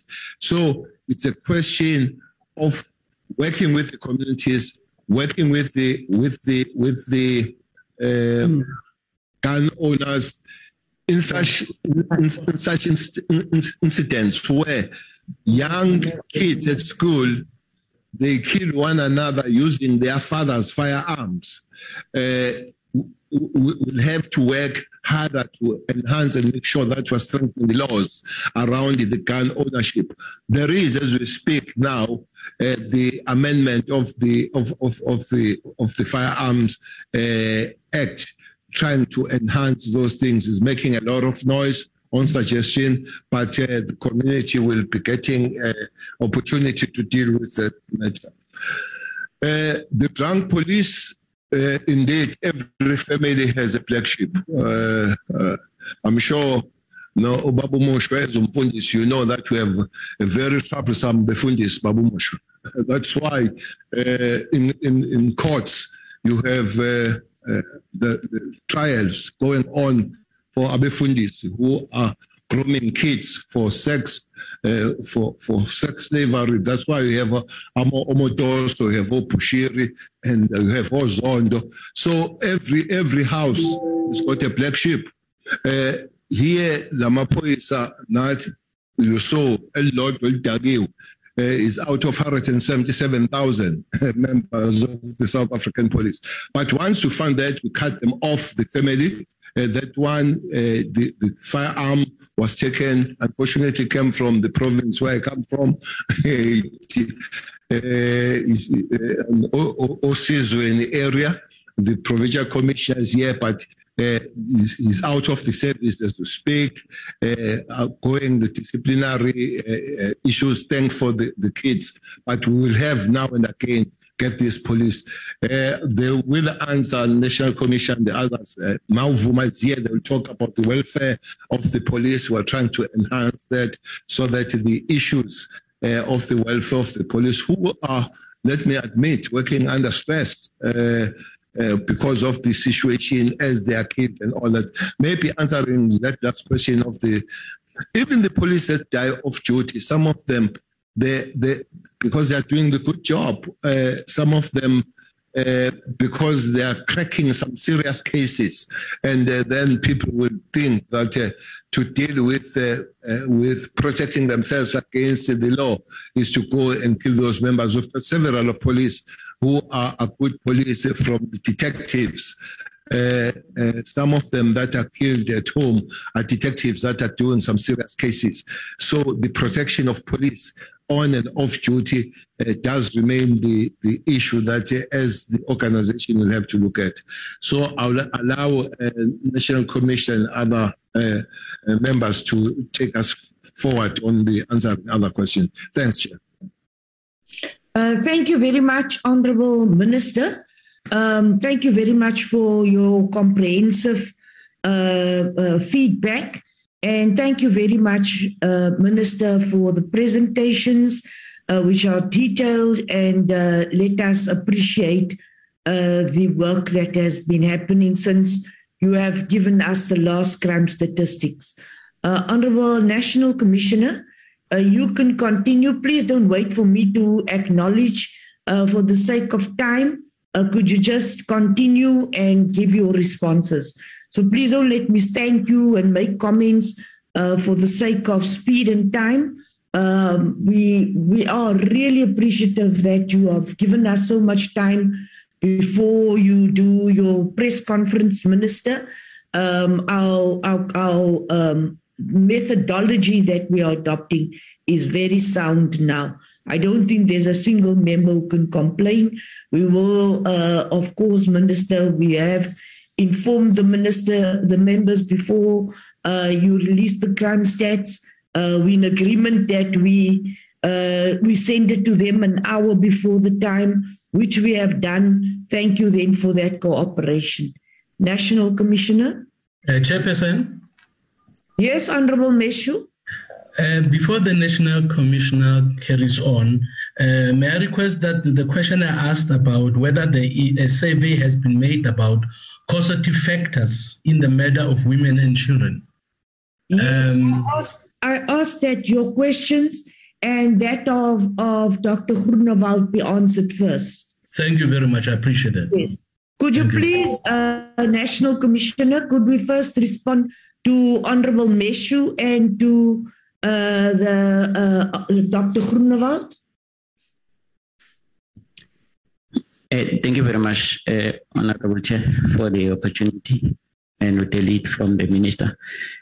Chair, starting with this first question, let me confirm that uh, there's an officialized root cause analysis uh, that takes place, which cuts across a number of strategic interventions, including the gender based violence action plan. uh, this root cause analysis report, they are also linked together with the modus operandi analysis of that same subject. They can be made available uh, upon request and as the committee has directed. Uh, I think the minister has also confirmed that the other analysis breakdown which is requested can be made available. And I will suggest to the committee then that the, such additional reports be availed in the form of addendums. So we will assign the officers to zoom more into these analysis so that they can be made available. Uh, thank you on this particular question, Chair. Then, Chair, what I also wanted to bring to the attention of the committee is the fact that the quota under assessment has been a high density stabilization quota. It has been characterized by high saturation. Further reminders are the fact that there has been some explicit directives. Some of them were even flowing from the office of the minister, like no one going on leave. So the following quarters, there will be uh, there will be following an execution which will be calling a normalized type of an execution and we they we will have to maintain and sustain the impact and then also keep the standard i'm saying so because one of the honorable members has actually touched on the question of resources they might also then be coming into play but an advantage that we have is that we have now won the 7,000 uh, recruitment uh, and it is going to assist us to, to sustain. Then, Chair, the crimes committed by police officers, they, they report in future. Yes, it, it will be made available as part and parcel of the addendums that we'll need to attach and then the, the carjacking market. Uh, firstly, within the country, we are responding through the OCTA strategy. But then what is happening is the fact that plus minus 70% of the market is outside the country. And yesterday, I've just returned from my visit uh, to Zimbabwe on uh, a SARPCCO tour. We have identified this problem across the SARPCCO countries that the market is spread around and is one of the active uh, that is crimes under transnational uh, crime approach by the countries. So I think this is a crime which is a priority for transnational crime. Apart from fighting it in South Africa and attending to this market, we are all we've also lined up and activated some processes so that we respond to this crime. But then it's also linking right up to Interpol. There's few questions that uh, need a little bit of attention and support, but will obviously have that support uh, from the minister, uh, which need the, synch- the synchronization uh, of the legal system uh, of the different countries when we deal with this particular case because it's, it's dealt with differently from various countries. Then uh, there's crimes such as kidnapping, carjackings, uh, and drugs. All those particular crimes, they are listed as part and parcel of the transnational crime priorities. and they are then given that collective response by countries. And then uh, corrupt uh, police, I think the minister has spoken to the drunk policemen already. But all I wanted to say is that there's a standing cleanup campaign uh, which continues to clean the contaminated elements within uh, the police. And there's various takedowns that they are, are happening. Uh, even today, there's others that are continuing. So that cleanup is continuing both criminally and departmentally. Then there's uh, EHW uh, support programs. I think uh, General Ruma may talk more to those, but they are responding to all the challenges which are faced by members, uh, especially when they execute their duties uh, on the ground.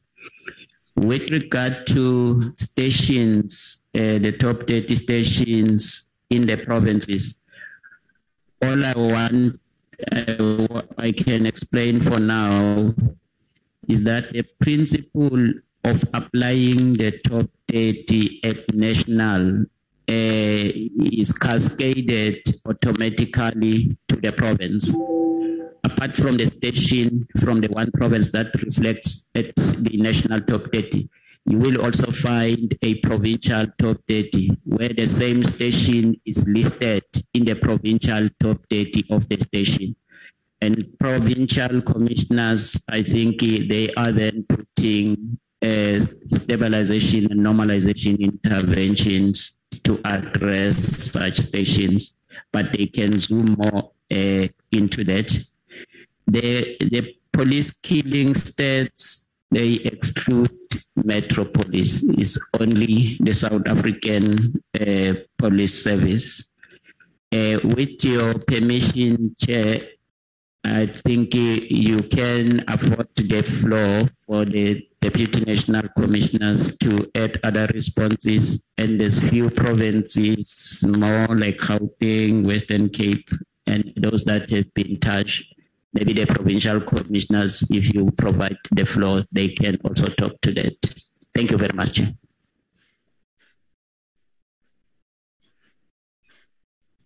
Thank you very much, Honorable Chairperson and uh, members. Uh, with regard to the question raised about the vehicles stolen to neighboring countries, yes, we do we do have agreements with uh, the SADC countries in terms of uh, when uh, vehicles and or any other property is stolen to their countries in terms of assistance, bringing them back. But yes, uh, it's sometimes not sustainable. It works for time being, goes forth and back, but sometimes uh, that cooperation breaks up and we resuscitate going forward. that's what we continue doing. And yeah, I think there was uh, there was a question around crimes of uh, assault GBH in terms of which province will have most. I think it was asked by Honorable Majosi. Uh, in terms of the current quotas, uh, it is Gauteng that have got the most in terms of assault uh, common, followed by Western Cape and uh, third comes KZN. So those are the provinces with the highest rate in terms of uh, common assault. But uh, of course, it's only raw figures.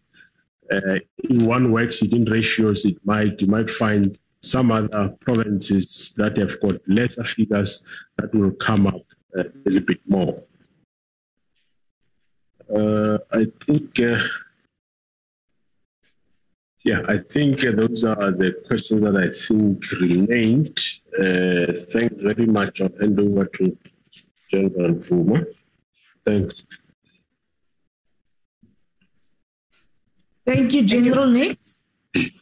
Thank you very much, uh, Honorable Chairperson and Honorable members of Honorable Minister, uh, Deputy Minister, if he's still connected, National Commissioner, and all protocol observed. The Minister and the National Commission has already alluded, of course, to the wellness. However, in elaboration we do have uh, employee health and wellness in the organization where we have psychologists, social workers, and as well as the Bafundisi who are supposed to be debriefing our members during the incidents of need. There is a standard a standing guidelines that during and even after the tour of duty, they can be able to access uh, the debriefing sessions. However, it is becoming a challenge because the members feels that as and when they approach these wellness uh, offices, they get uh, uh, stigmatized by their peers. Uh, so it makes it difficult for them to optimally utilize it. However, it is available even to their extended families because we understand that during the tour of duty, they are exposed to different crime scenes that are really pro- coming up with uh, traumas that they experience. Uh, and there is also pressure at work, there's pressure in the family. Uh, over and above that, we also have in our medical aid scheme uh, sessions that are provided in order to try and circumvent the issue of this uh, stigmatization, where members are given uh, per month more than six sessions to choose the psychologist or the centers of their own where they can be able to receive those uh, briefing sessions. But they are equally still not utilizing it optimally to such an extent that uh, we have come up with a strategy to be more proactive. Uh, Parliament is trying to look at the uh, coming up with the wellness centers that will be specifically designed in order to attract and make it easier for members to access them in a positive way where there will be uh, facilities such as exercising, gymming, and when there is a need, continuous for them to things such as yogas, for them to do debriefings. They will be doing the group debriefings in those centers so that they are able to go there freely and when there is no any other incident so that they get used to those sessions. So maybe we need to really come up with some strategies as we uh, discuss it with the minister when there is a increase where we are being realized that our members are really killing uh, uh, themselves and they are killing their families. The minister, minister had uh, spoken to us that we need to come up with a serious strategy of uh, wellness so that we are able to assist our members. So we are doing that. We have we may not be have enough within the organization but Parliament is equally supporting us in terms of ensuring that with the sessions that are provided, which are paid for by Parliament, they can select the uh, wellness or psychological services of their own in a private space of their own for them to be uh, assisted with regard to the debriefing. Thank you, Chairperson. Thank you very much, General. Next. Thank you so much, Honorable Chair, members of the committee, uh, uh, Honorable Minister, Deputy Minister, and National Commissioner. Observes. I will only touch on the issues of gender-based violence uh, cases and rape cases. I think the decrease didn't just come as, as, as, as, as a lucky package. We have worked very hard to make sure that we prioritize the cases of gender-based violence uh, we went to a, a, very robust awareness campaign to educate our people, the communities, and starting from the universities and schools. We, have been in that uh, space. Also, we're working together with the courts. We are prioritizing all the cases that are on the court roll uh, by making sure that the DNA results are available on the next court date. So when the case is, is, is been um, postponed for March now February, we're already working on all those cases that are on the court roll. And this also has yielded uh, good results because you can see there's also an increase in terms of sentences of uh, gender-based violence uh, uh cases. Uh, we're having a lot of uh, life sentences and, and high level of um, years in, in terms of, of, of, the sentences. So I think we, we are faring very, very well on the issues of gender-based violence and also on the issue of corruption. We, have got a, a, continuous projects that are running that are, are aimed to, to clean the, the, the police or all those uh, corrupt uh, elements in the police. We, as National Commission said, we, we, are even today had, uh, having a takedown in the same Western Cape to try to clean up all those wet apples. That is in short that I'm having from myself. Thank you, Minister. Honorable members, is it or uh, one more chair from the head of uh, Hawks. Thank you very much, uh, Honorable Chairperson, Honorable members, uh, the Minister uh, of Police, and my colleagues.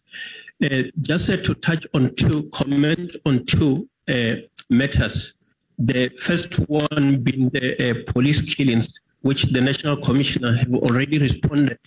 I just need to add that uh, with regard to the investigations, we investigate both killings of the SAPS members as well as the Metro Police. So the investigation itself, uh, we respond even when the states themselves talk to the SAPS. The second part that I needed to comment on is uh, the cooperation with regard to other uh, law enforcement uh, entities that are not necessarily the police, like the DAFF and the, the uh, parks. We collaborate with them when one will observe that uh, in terms of uh, the seizure of this endangered species uh, in the form of abalone or uh, other species such as the rhino poaching and the like, we collaborate with them. One can see that even at the ports of entry, we work with them. So in terms of the organized crime processes, our projects also include the collaboration with those. So I just needed to indicate that uh, there is that uh, collaboration. Thank you very much. Uh, Honorable Chair and the Minister. Uh, Chairperson, just one, I think, Honorable Member Shembeni of Operation to Dudula. uh, Chairperson, as you know, the Constitution of the Republic of South Africa that allows people to march unarmed, uh, not uh, interfering with the rights of, of other people. The two weeks or a week ago, with Operation Dudula has been really a high level of activities in Gauteng, where our police, special POP, has done a very good job uh, in trying to stop uh, those uh, people, and uh, quite several of their operation has been stopped uh, by the by the uh, police under the leadership of the Provincial Commissioner of Gauteng Lieutenant General Mawela. But Chairperson, I, I want to go back to the problem that we have raised time and again as a South African police. Before, there would be a planning together if it's going to be an activity by anybody going to march in town or uh, anywhere. So they will be planning together. You will explain your your your aim of, of marching the times, the route, and all that, so that police can prepare and work together uh, to reduce any deviation. There is a ConCourt decision, Honorable Chairperson, that said that is not necessary. Anybody, anywhere, anytime can wake up in the Republic of South Africa and mobilize people, march. The, the court says you can only stop when those people are causing violence, which means police will have to wait until somebody causes some form of violence before they act.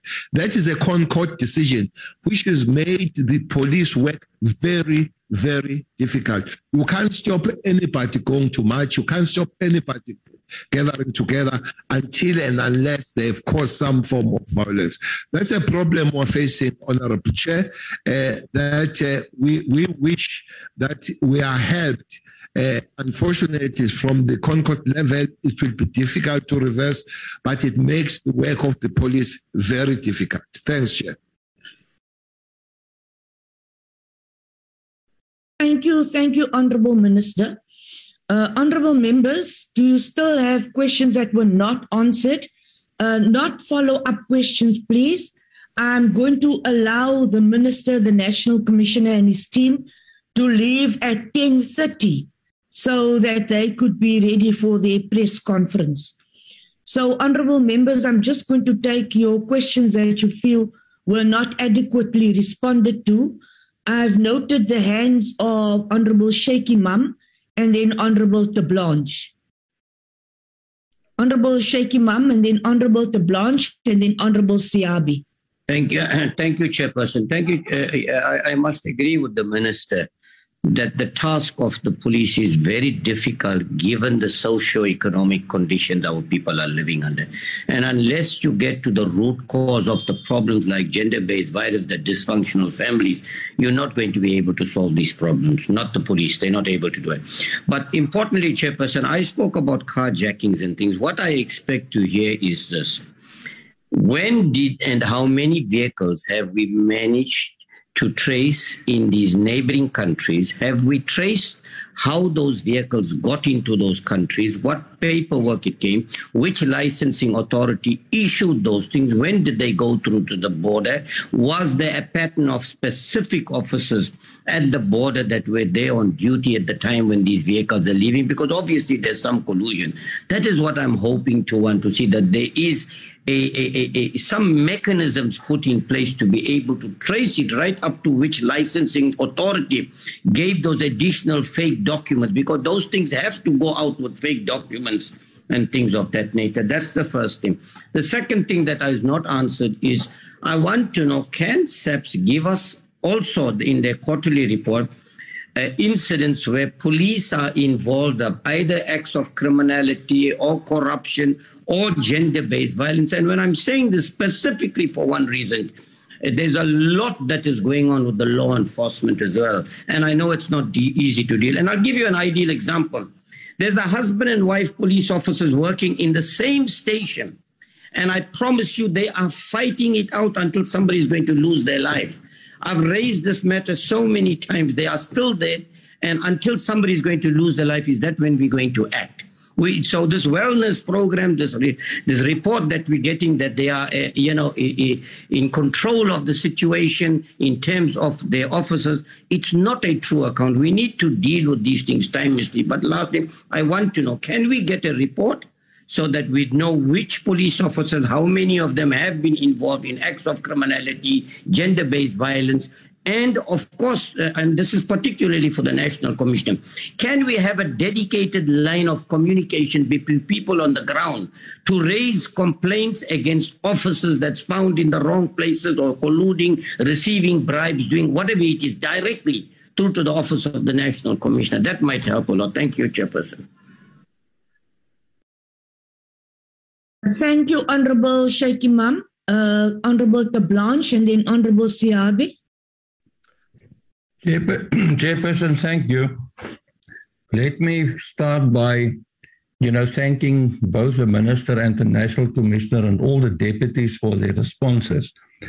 Chairperson, um, I remind myself that we are busy with crime statistics and uh, we already agreed, well, in my mind, you know, that the crime statistics is not a very good picture.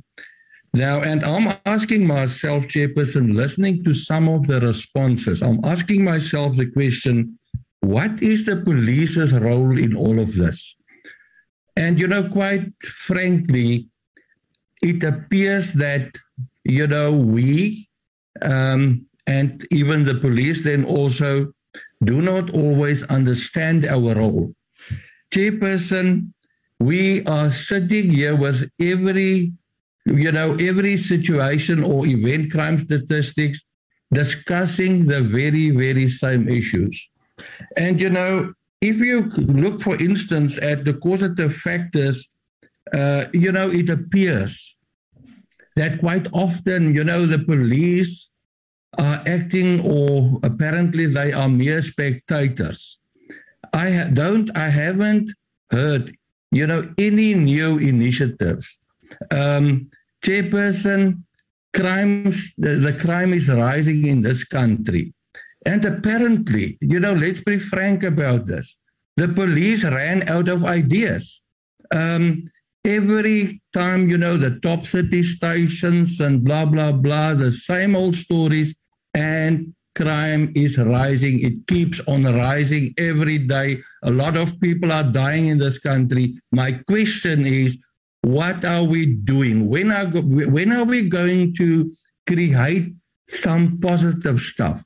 Strategically, so what are the police going to do differently from today on? And, you know, when are we going to roll out new plans? Um, really, I think, you know, the policing style, I've mentioned that very, you know, quite often in this very meeting, that I think the police must seriously look into their policing style. They need to find, you know, maybe see what is happening in the rest of the world. Best practices. You know, we had panel of experts and stuff, and nothing is coming from it. Sorry, but nothing. Uh, it's the same old story every time. And I must say, I am very concerned. Uh, and if we go on like this, Chairperson, we are going to get nowhere. Thank you.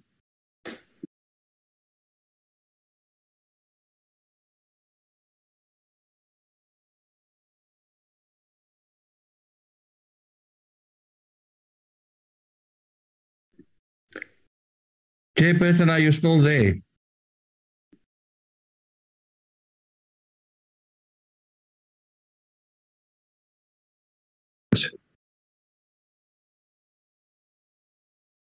Thank you, Honorable Siabi. Thank you, Chair. The the question I didn't get an answer to it. Uh, my first question was uh, with the statistics on the killing of police officers, which today is reported that is 27 as compared to 25 the last quarter which is an increase of two, does this statistics include metro police officers or is only focusing on the South African Police Service? That's my question, Chair. Thank you. Uh, thank you very much, Honorable Siabi. Um, Honorable Minister, would you like to come in, or you could hand over immediately to the um, the generals? No, the generals will will take up. I'll, I would like to come in. Uh, Chairperson, uh, it cannot be correct that there are there is nothing that the police uh, nothing new that the police do. That cannot be correct. Uh, Chairperson, we do learn from these crime. Unfortunately, there are there are subjective things that police need to do.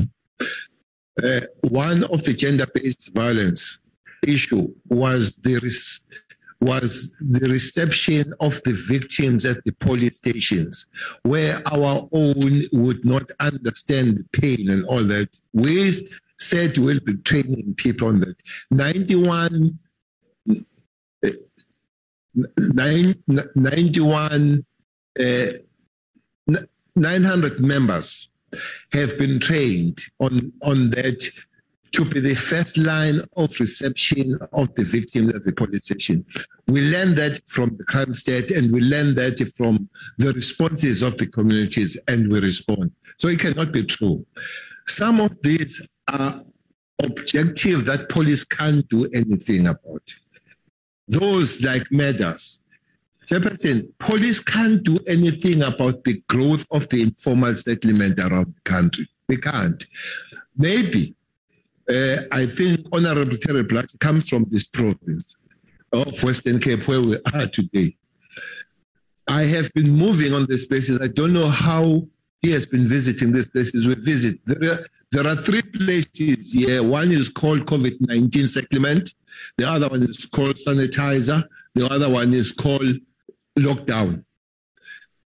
You you you go there The, there is a house to house, there is no place to move, there is no electricity, there is no water, there is no nothing. A terrible, terrible condition. Police can't do anything about those. Come the night is dark, you only see at the end of your hand, no streets, no house numbers. If person kills somebody and gets get disappeared, you don't know where to find that person and all that. So it's not just the policing, but the environmental design that is there does not help policing, especially in bigger cities like Western Cape, like KZN, Inanda, where every second house in Inanda is a shebeen. Maybe that's why there are problems there of rape and murders. When you go to Diepsloot in Gauteng, you don't know where next to go.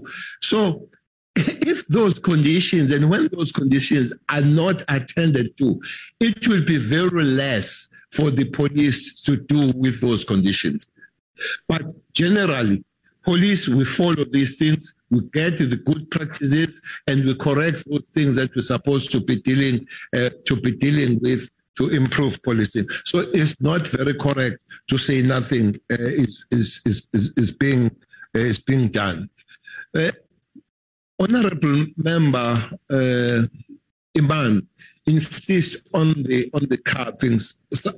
Sometimes this information, uh, Honorable uh, Chairperson, arms the arms the criminals. Uh, what what to do? For instance, as we speak now, there are special cars that are being stolen. Uh, maybe you'll be giving an idea if you explain that this car is stolen and why is it stolen. But maybe Commissioner did speak about him yesterday being in Zim. We, we are meeting, there are outstanding uh, meetings, especially with the, with the Minister of uh, interior in, in, in Mozambique to deal with these matters. Uh, Chairperson, as, the, uh, as Masemola said, General Masemola, sometimes we're good, sometimes we're bad. There are things uh, that you, you think if they were done better with the countries we work with, uh, life would be better. I, I, I, have been in the country uh, of, of, of Mozambique. Uh, you, some of the things that you see there, uh, for instance, the, the non-alignment of laws. For instance, in Mozambique, Chairperson, there is a saying that says, I don't know whether there's no regulation that says, a buyer is always innocent. Uh, in South Africa, if, if you buy a stolen good, you are not innocent. But if the buyer is always innocent, which means once the car is on the other side and is bought you can't take it from that owner because the buyer is innocent. So those are the things that sometimes uh, you try to work and there is non-alignment uh, on, on those matters. There are countries where we have serious problems. Yes, there are cars. Uh, some of those cars that you are told they are there, you try to find them, and as you reach there, you can't find them back in South Africa, and the countries have their own laws. But one thing that we have discovered, Chairperson, especially in Western Cape, which is a, is a column we're going to make. In Western Cape, most of the most of the of car hijack and truck hijack, is not aimed on those cars, it's aimed at the contents of, of what is on that, especially your delivery vans uh, where they take the van, they take the bread, they take the finish and all that. And we have found many of these cars. That's another column that we're going to de- uh, develop to find out how many cars that we have recovered because they were not they were not targets. What what was target is inside the cars. So we, we, we are learning on these things and we are improving. Indeed, we are worried about the murder the matter, but also, Chairperson, we, we have a lot of matters by the people that are not in the database in, in, in, in South Africa that don't have fingerprints and all that kind of stuff. As we speak, if my information is correct, We have 11,000 foreign nationals in the South African prison as we speak, led by Zimbabweans. Uh, there are others. So, uh, the, the, and some is very difficult because there are no fingerprints because they're not on the database. So there are things to, to do, uh, but we, we learn on them. Lastly, uh, corruption is, is really across the board, Chairperson. If you go to our borders, a uh, few weeks ago, there was a, a takedown uh, of the Home Affairs and the police, but the South African National Defence Force members have been arrested who help criminals to, to, to, to make sure that these cars, they cross the border on the, on the other side to Zimbabwe. And then that's why you arrest both soldiers, you arrest home affairs, you arrest the, the, the, the police. So the question of the, the question of criminality along the chain does exist. All of us, we need to work on it, Chairperson, uh, to reduce that criminality so that people can do their work. So that, that's, that's a point that I wanted to, I wanted to, to raise. Uh, I hope Commissioner will deal with the, the remaining uh, question, Chair. Thank you, uh, Chair, and thank you, uh, Minister, for your read. Uh, I think, Chair, the question I would like to talk to is the one of strategic initiatives and as well as the police running out of ideas. Uh, I'm, I'm going to make a proposal. I think uh, the, the current system of us appearing to the committee does not provide for us to present new strategic initiatives, which we have invented in the, in the, in, in the service. But currently, we are leading SARPCCO. The countries in SARPCCO, they are learning from us, from our own initiatives. And some of our strategic initiatives, they're also at Interpol level. So and we are actually dominating the international best practice system. So, but the, those initiatives do not necessarily find a platform to present because we cannot respond to them in the form of a question and answer response. We need to be able uh, to present them. As we're speaking now, we've got the policing nomics, which is uh, uh, which is uh, presently piloted across the national boundaries and as well as the international boundaries. There's quite a lot of countries that are, are part and parcel of this, and it's our initiatives.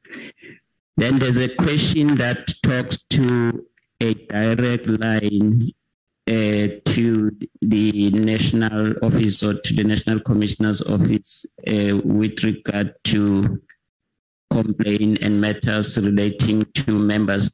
I think uh, I will instruct the communication uh, component to investigate the, the, possibility of a hotline that uh, we can maybe initiate. I think uh, the last concerns on the vehicles and papers, General Masemola also wanted to talk to it but we do not intend to, to share more operational information uh, so that the, the information goes to the public domain. Thank you, Chair. With your permission, I can give him the floor. Thank you very much. Very shortly, we need to conclude now. Thanks, uh, Honorable Chairperson and uh, members. The, the question around vehicles, the Minister answered it fully. Uh, on the question of police killings, the number of police members killed for the quarter is found on slide 22, which is 27 police members, of which seven of them were on duty, 20 were off duty. It is all SAPS members. And if you go to slide 20, uh, under the murder motives, you will find a line that talks to law enforcement and security guards. So in that regard, for the same period, there was 10 members uh, killed for the period, which include your other law enforcement agencies, can be Metro, including security guards. So in that regard, six were killed in KwaZulu-Natal, one in Limpopo, and three in Western Cape, which makes the total of 10. Uh, thank you very much, Honorable Chair. Uh, thank you very much, Honorable uh, Minister. Thank you, General Masemola. Thank you very much, General Sithole, and the others who responded, Minister. Um, within the last 10 minutes, I would firstly again appreciate the presentation and appreciate uh, the responses which you have given. Um, Minister, I'd like to concur with you that we need a session where we discuss these crime statistics again in much more detail and where we discuss the opportunities for us to improve and uh, have more detail on how we are going to respond to these crime statistics.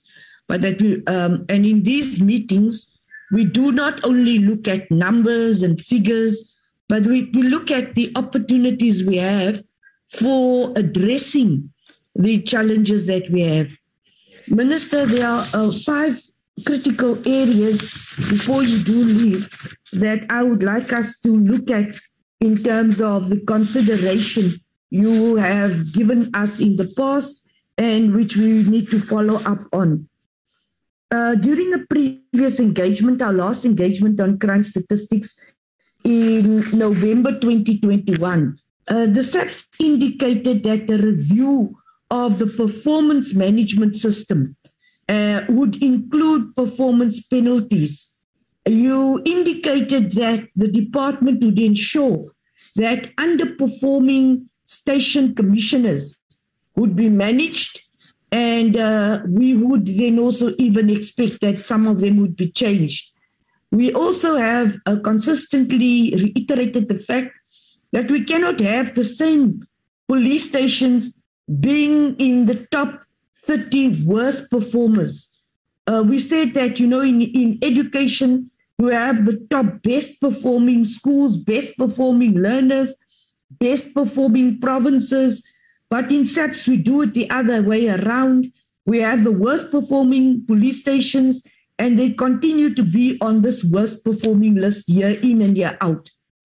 Minister, we would like to thank you that instead of now having your annual crime statistics as we had agreed, you have it quarterly, and this allows us to zoom into the realities of what is happening in our country. The president, again, in his State of the Nation address, spoke very clearly and, and, and with so much concern about the situation of crime in our country. Um, the set spoke about the restructuring and reorganization of the system. Uh, it was you said that you were assessing the profiles to ascertain if it was suitable for a particular person to be in a particular position. We'll come back to this as well as the disciplinary steps that have been taken against underperforming station commanders. Honorable Minister, I would like to ra- raise the docket analysis to assess the impact of alcohol on contact crimes. Uh, during the um, um, the the COVID period, when we had the serious lockdown and the clampdown on the sale of alcohol, you spoke about, Minister, the reduction of crime. Crime. Uh, can we now do an analysis of murder and attempted murder to consider the blood alcohol level of both victims and perpetrators.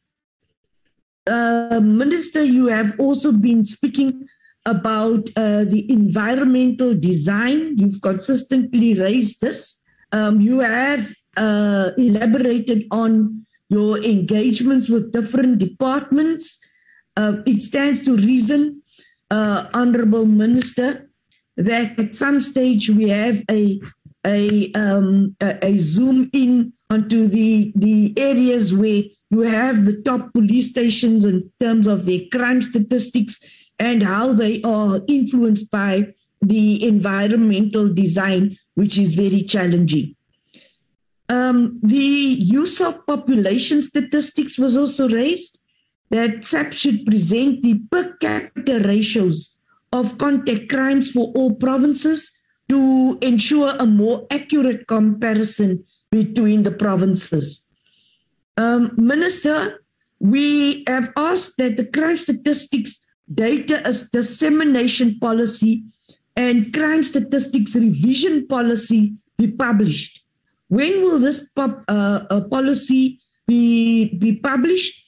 Uh, since we believe that this will allow that our crime statistics are not released on an ad hoc basis, but that it is done in terms in of a crime statistics data dissemination policy and your revision policy once it is approved. Then, lastly, uh, the um, uh, the high panel, uh, um, the expert panel of the president indicated that um, the role of private security services providers uh, came into focus during the civil unrest in KwaZulu Natal and Gauteng. Uh, as part of its inquiry, the expert panel into the July 2021 civil unrest was specifically mandated to inquire into and make findings on the role played by the private security providers. The expert panel's report stated that businesses had to rely on private security providers to secure their properties, but that the damage was still extensive. The panel asked that the Private Securities Industry Regulatory Authority, or PSIRA, um, would be most effective if they worked with um, uh, SAPS, and SAPS would be more effective if there was a crime prevention strategy between SAPS and PSIRA. So uh, we would, when we look at that panel of experts report, uh, we would be uh, uh, uh, placing careful consideration on the partnership, which needs to be formalized with strong guidelines, and with a strong approach based on a clear policy and legal framework. Uh, as you had requested, Minister, we shall convene a special meeting where we not only look at percentages of crime statistics, but where we look at how we are responding to these challenges. Honorable Minister, I would like to say that we, the committee's engagement with you has indicated that uh, the crime statistics have reflected a better picture than the previous quarter's performance. Uh, during the last performance, you uh, included an activation plan, uh, and I can say, and I can truly assess that this activation plan is bearing fruit. Um, Minister, we would like to wish you and the National Commissioner and your team well on uh, the release of the crime statistics today to the public. And we would once more appreciate the presentation that you have made here today and the responses that you and your team have given. Honorable Minister, your um, uh, your time is now uh, uh, uh, of critical importance, and you and your team are allowed to leave the meeting. Uh, honorable members, if I could have five minutes of your time just to discuss some logistical uh, um, arrangements for you, especially for uh, the oversight visit. Honorable Minister, uh, National Commissioner, Deputy Minister, you are released and thank you very much for your presence today. Thank you, Minister. Thank you very much, Chair, and thanks to the Portfolio Committee members. Uh, we hope uh, the approach of working and finding solutions rather than reporting and giving percentages will help all of us. Thanks very much, Chair. Uh, th- thanks, Minister. You and your team are released now. Um, the formal meeting has been adjourned. So, those who wish to remain, I'm only going to be discussing the logistics of our oversight meeting. Um, honorable members, uh, you all do know that we are arranging an oversight meeting to Gauteng. Um, as previously recorded, we were going to uh, visit the Norwood police station and we were going to visit the Central Firearm Registry. Um, we have I've discussed this with the whip, and uh, we've decided that we cannot split the visit, and at this time we need a more detailed and focused again, um, spending f- uh, almost like a full day just at the Central Firearm Registry, since we have re- still are receiving too many complaints about the Central Firearm Registry. So we'll be visiting two police stations. Uh, um, Ms. Nicolette van Selgos, could you just quickly uh, give us those two police stations that we are visiting? Thank you so much, Chairperson. Honorable members, we will be um, visiting the Norwood Police Station just to assess the recent theft of firearms that was um, that took place, and then secondly, we will visit the um, Tembisa Police Station, and that was chosen because it is consistently very high on the top 30 crime stations um, in the Gauteng province. Thank you, Chair. Uh, thank you, honorable members. You will realize that this is the second time that we are going to Gauteng.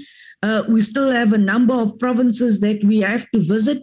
So uh, you would accept, and I'm sure the committee would accept, that we need to do more oversight visits this year. Um, honorable minister, uh, members, the logistics of your travel arrangements will be communicated to you. I've asked uh, Mr. Lobby that he does communicate with you directly so that we avoid any glitches and so that your traveling arrangements run smoothly. Uh, do you have any comments or questions on this? Mr. Lobby will be communicating with you directly, and our committee secretary would also communicate with you directly. Honorable members? Chairperson, thank you. Can you just maybe, uh, I know that that was given to us already, but I don't have it, my diary here now available. Uh, the dates just maybe, you know, just to, to, to uh, get that sort of sorted in my diary. Thank you. Uh, Nicolette?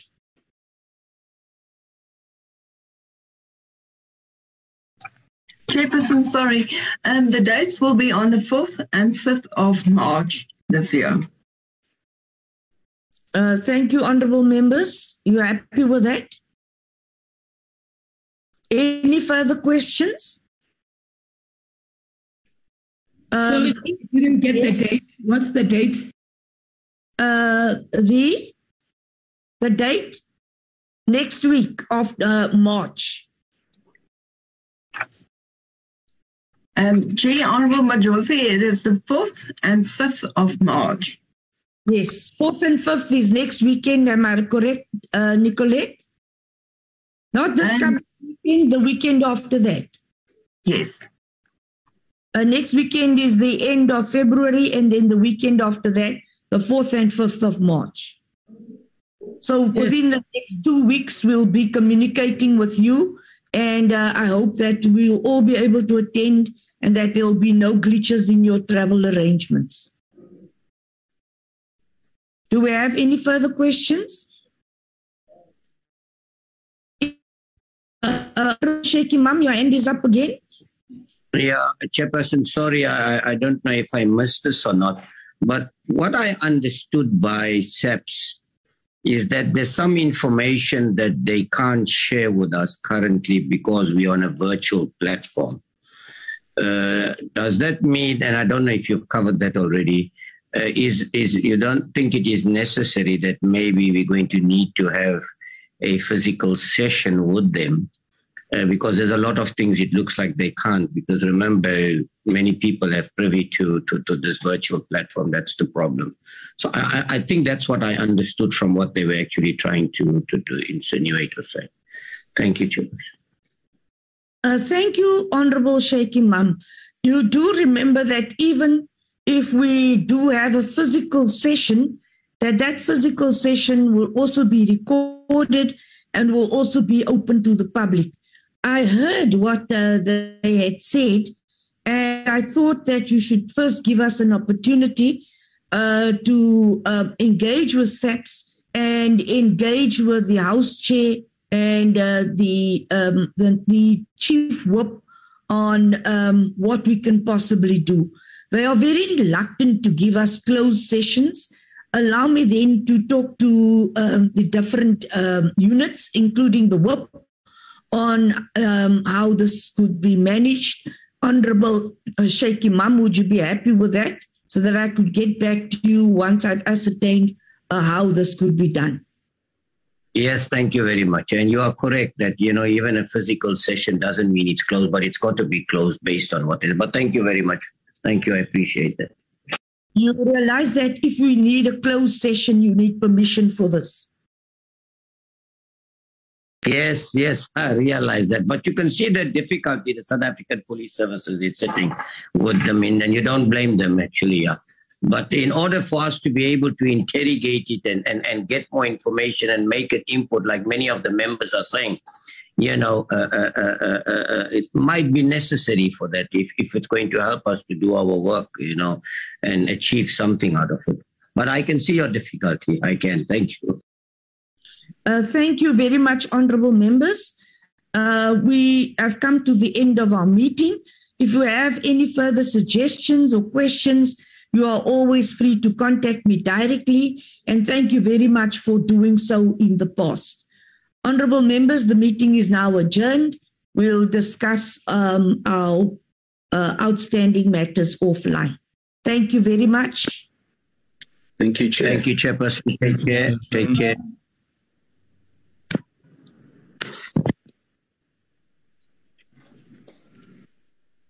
Record.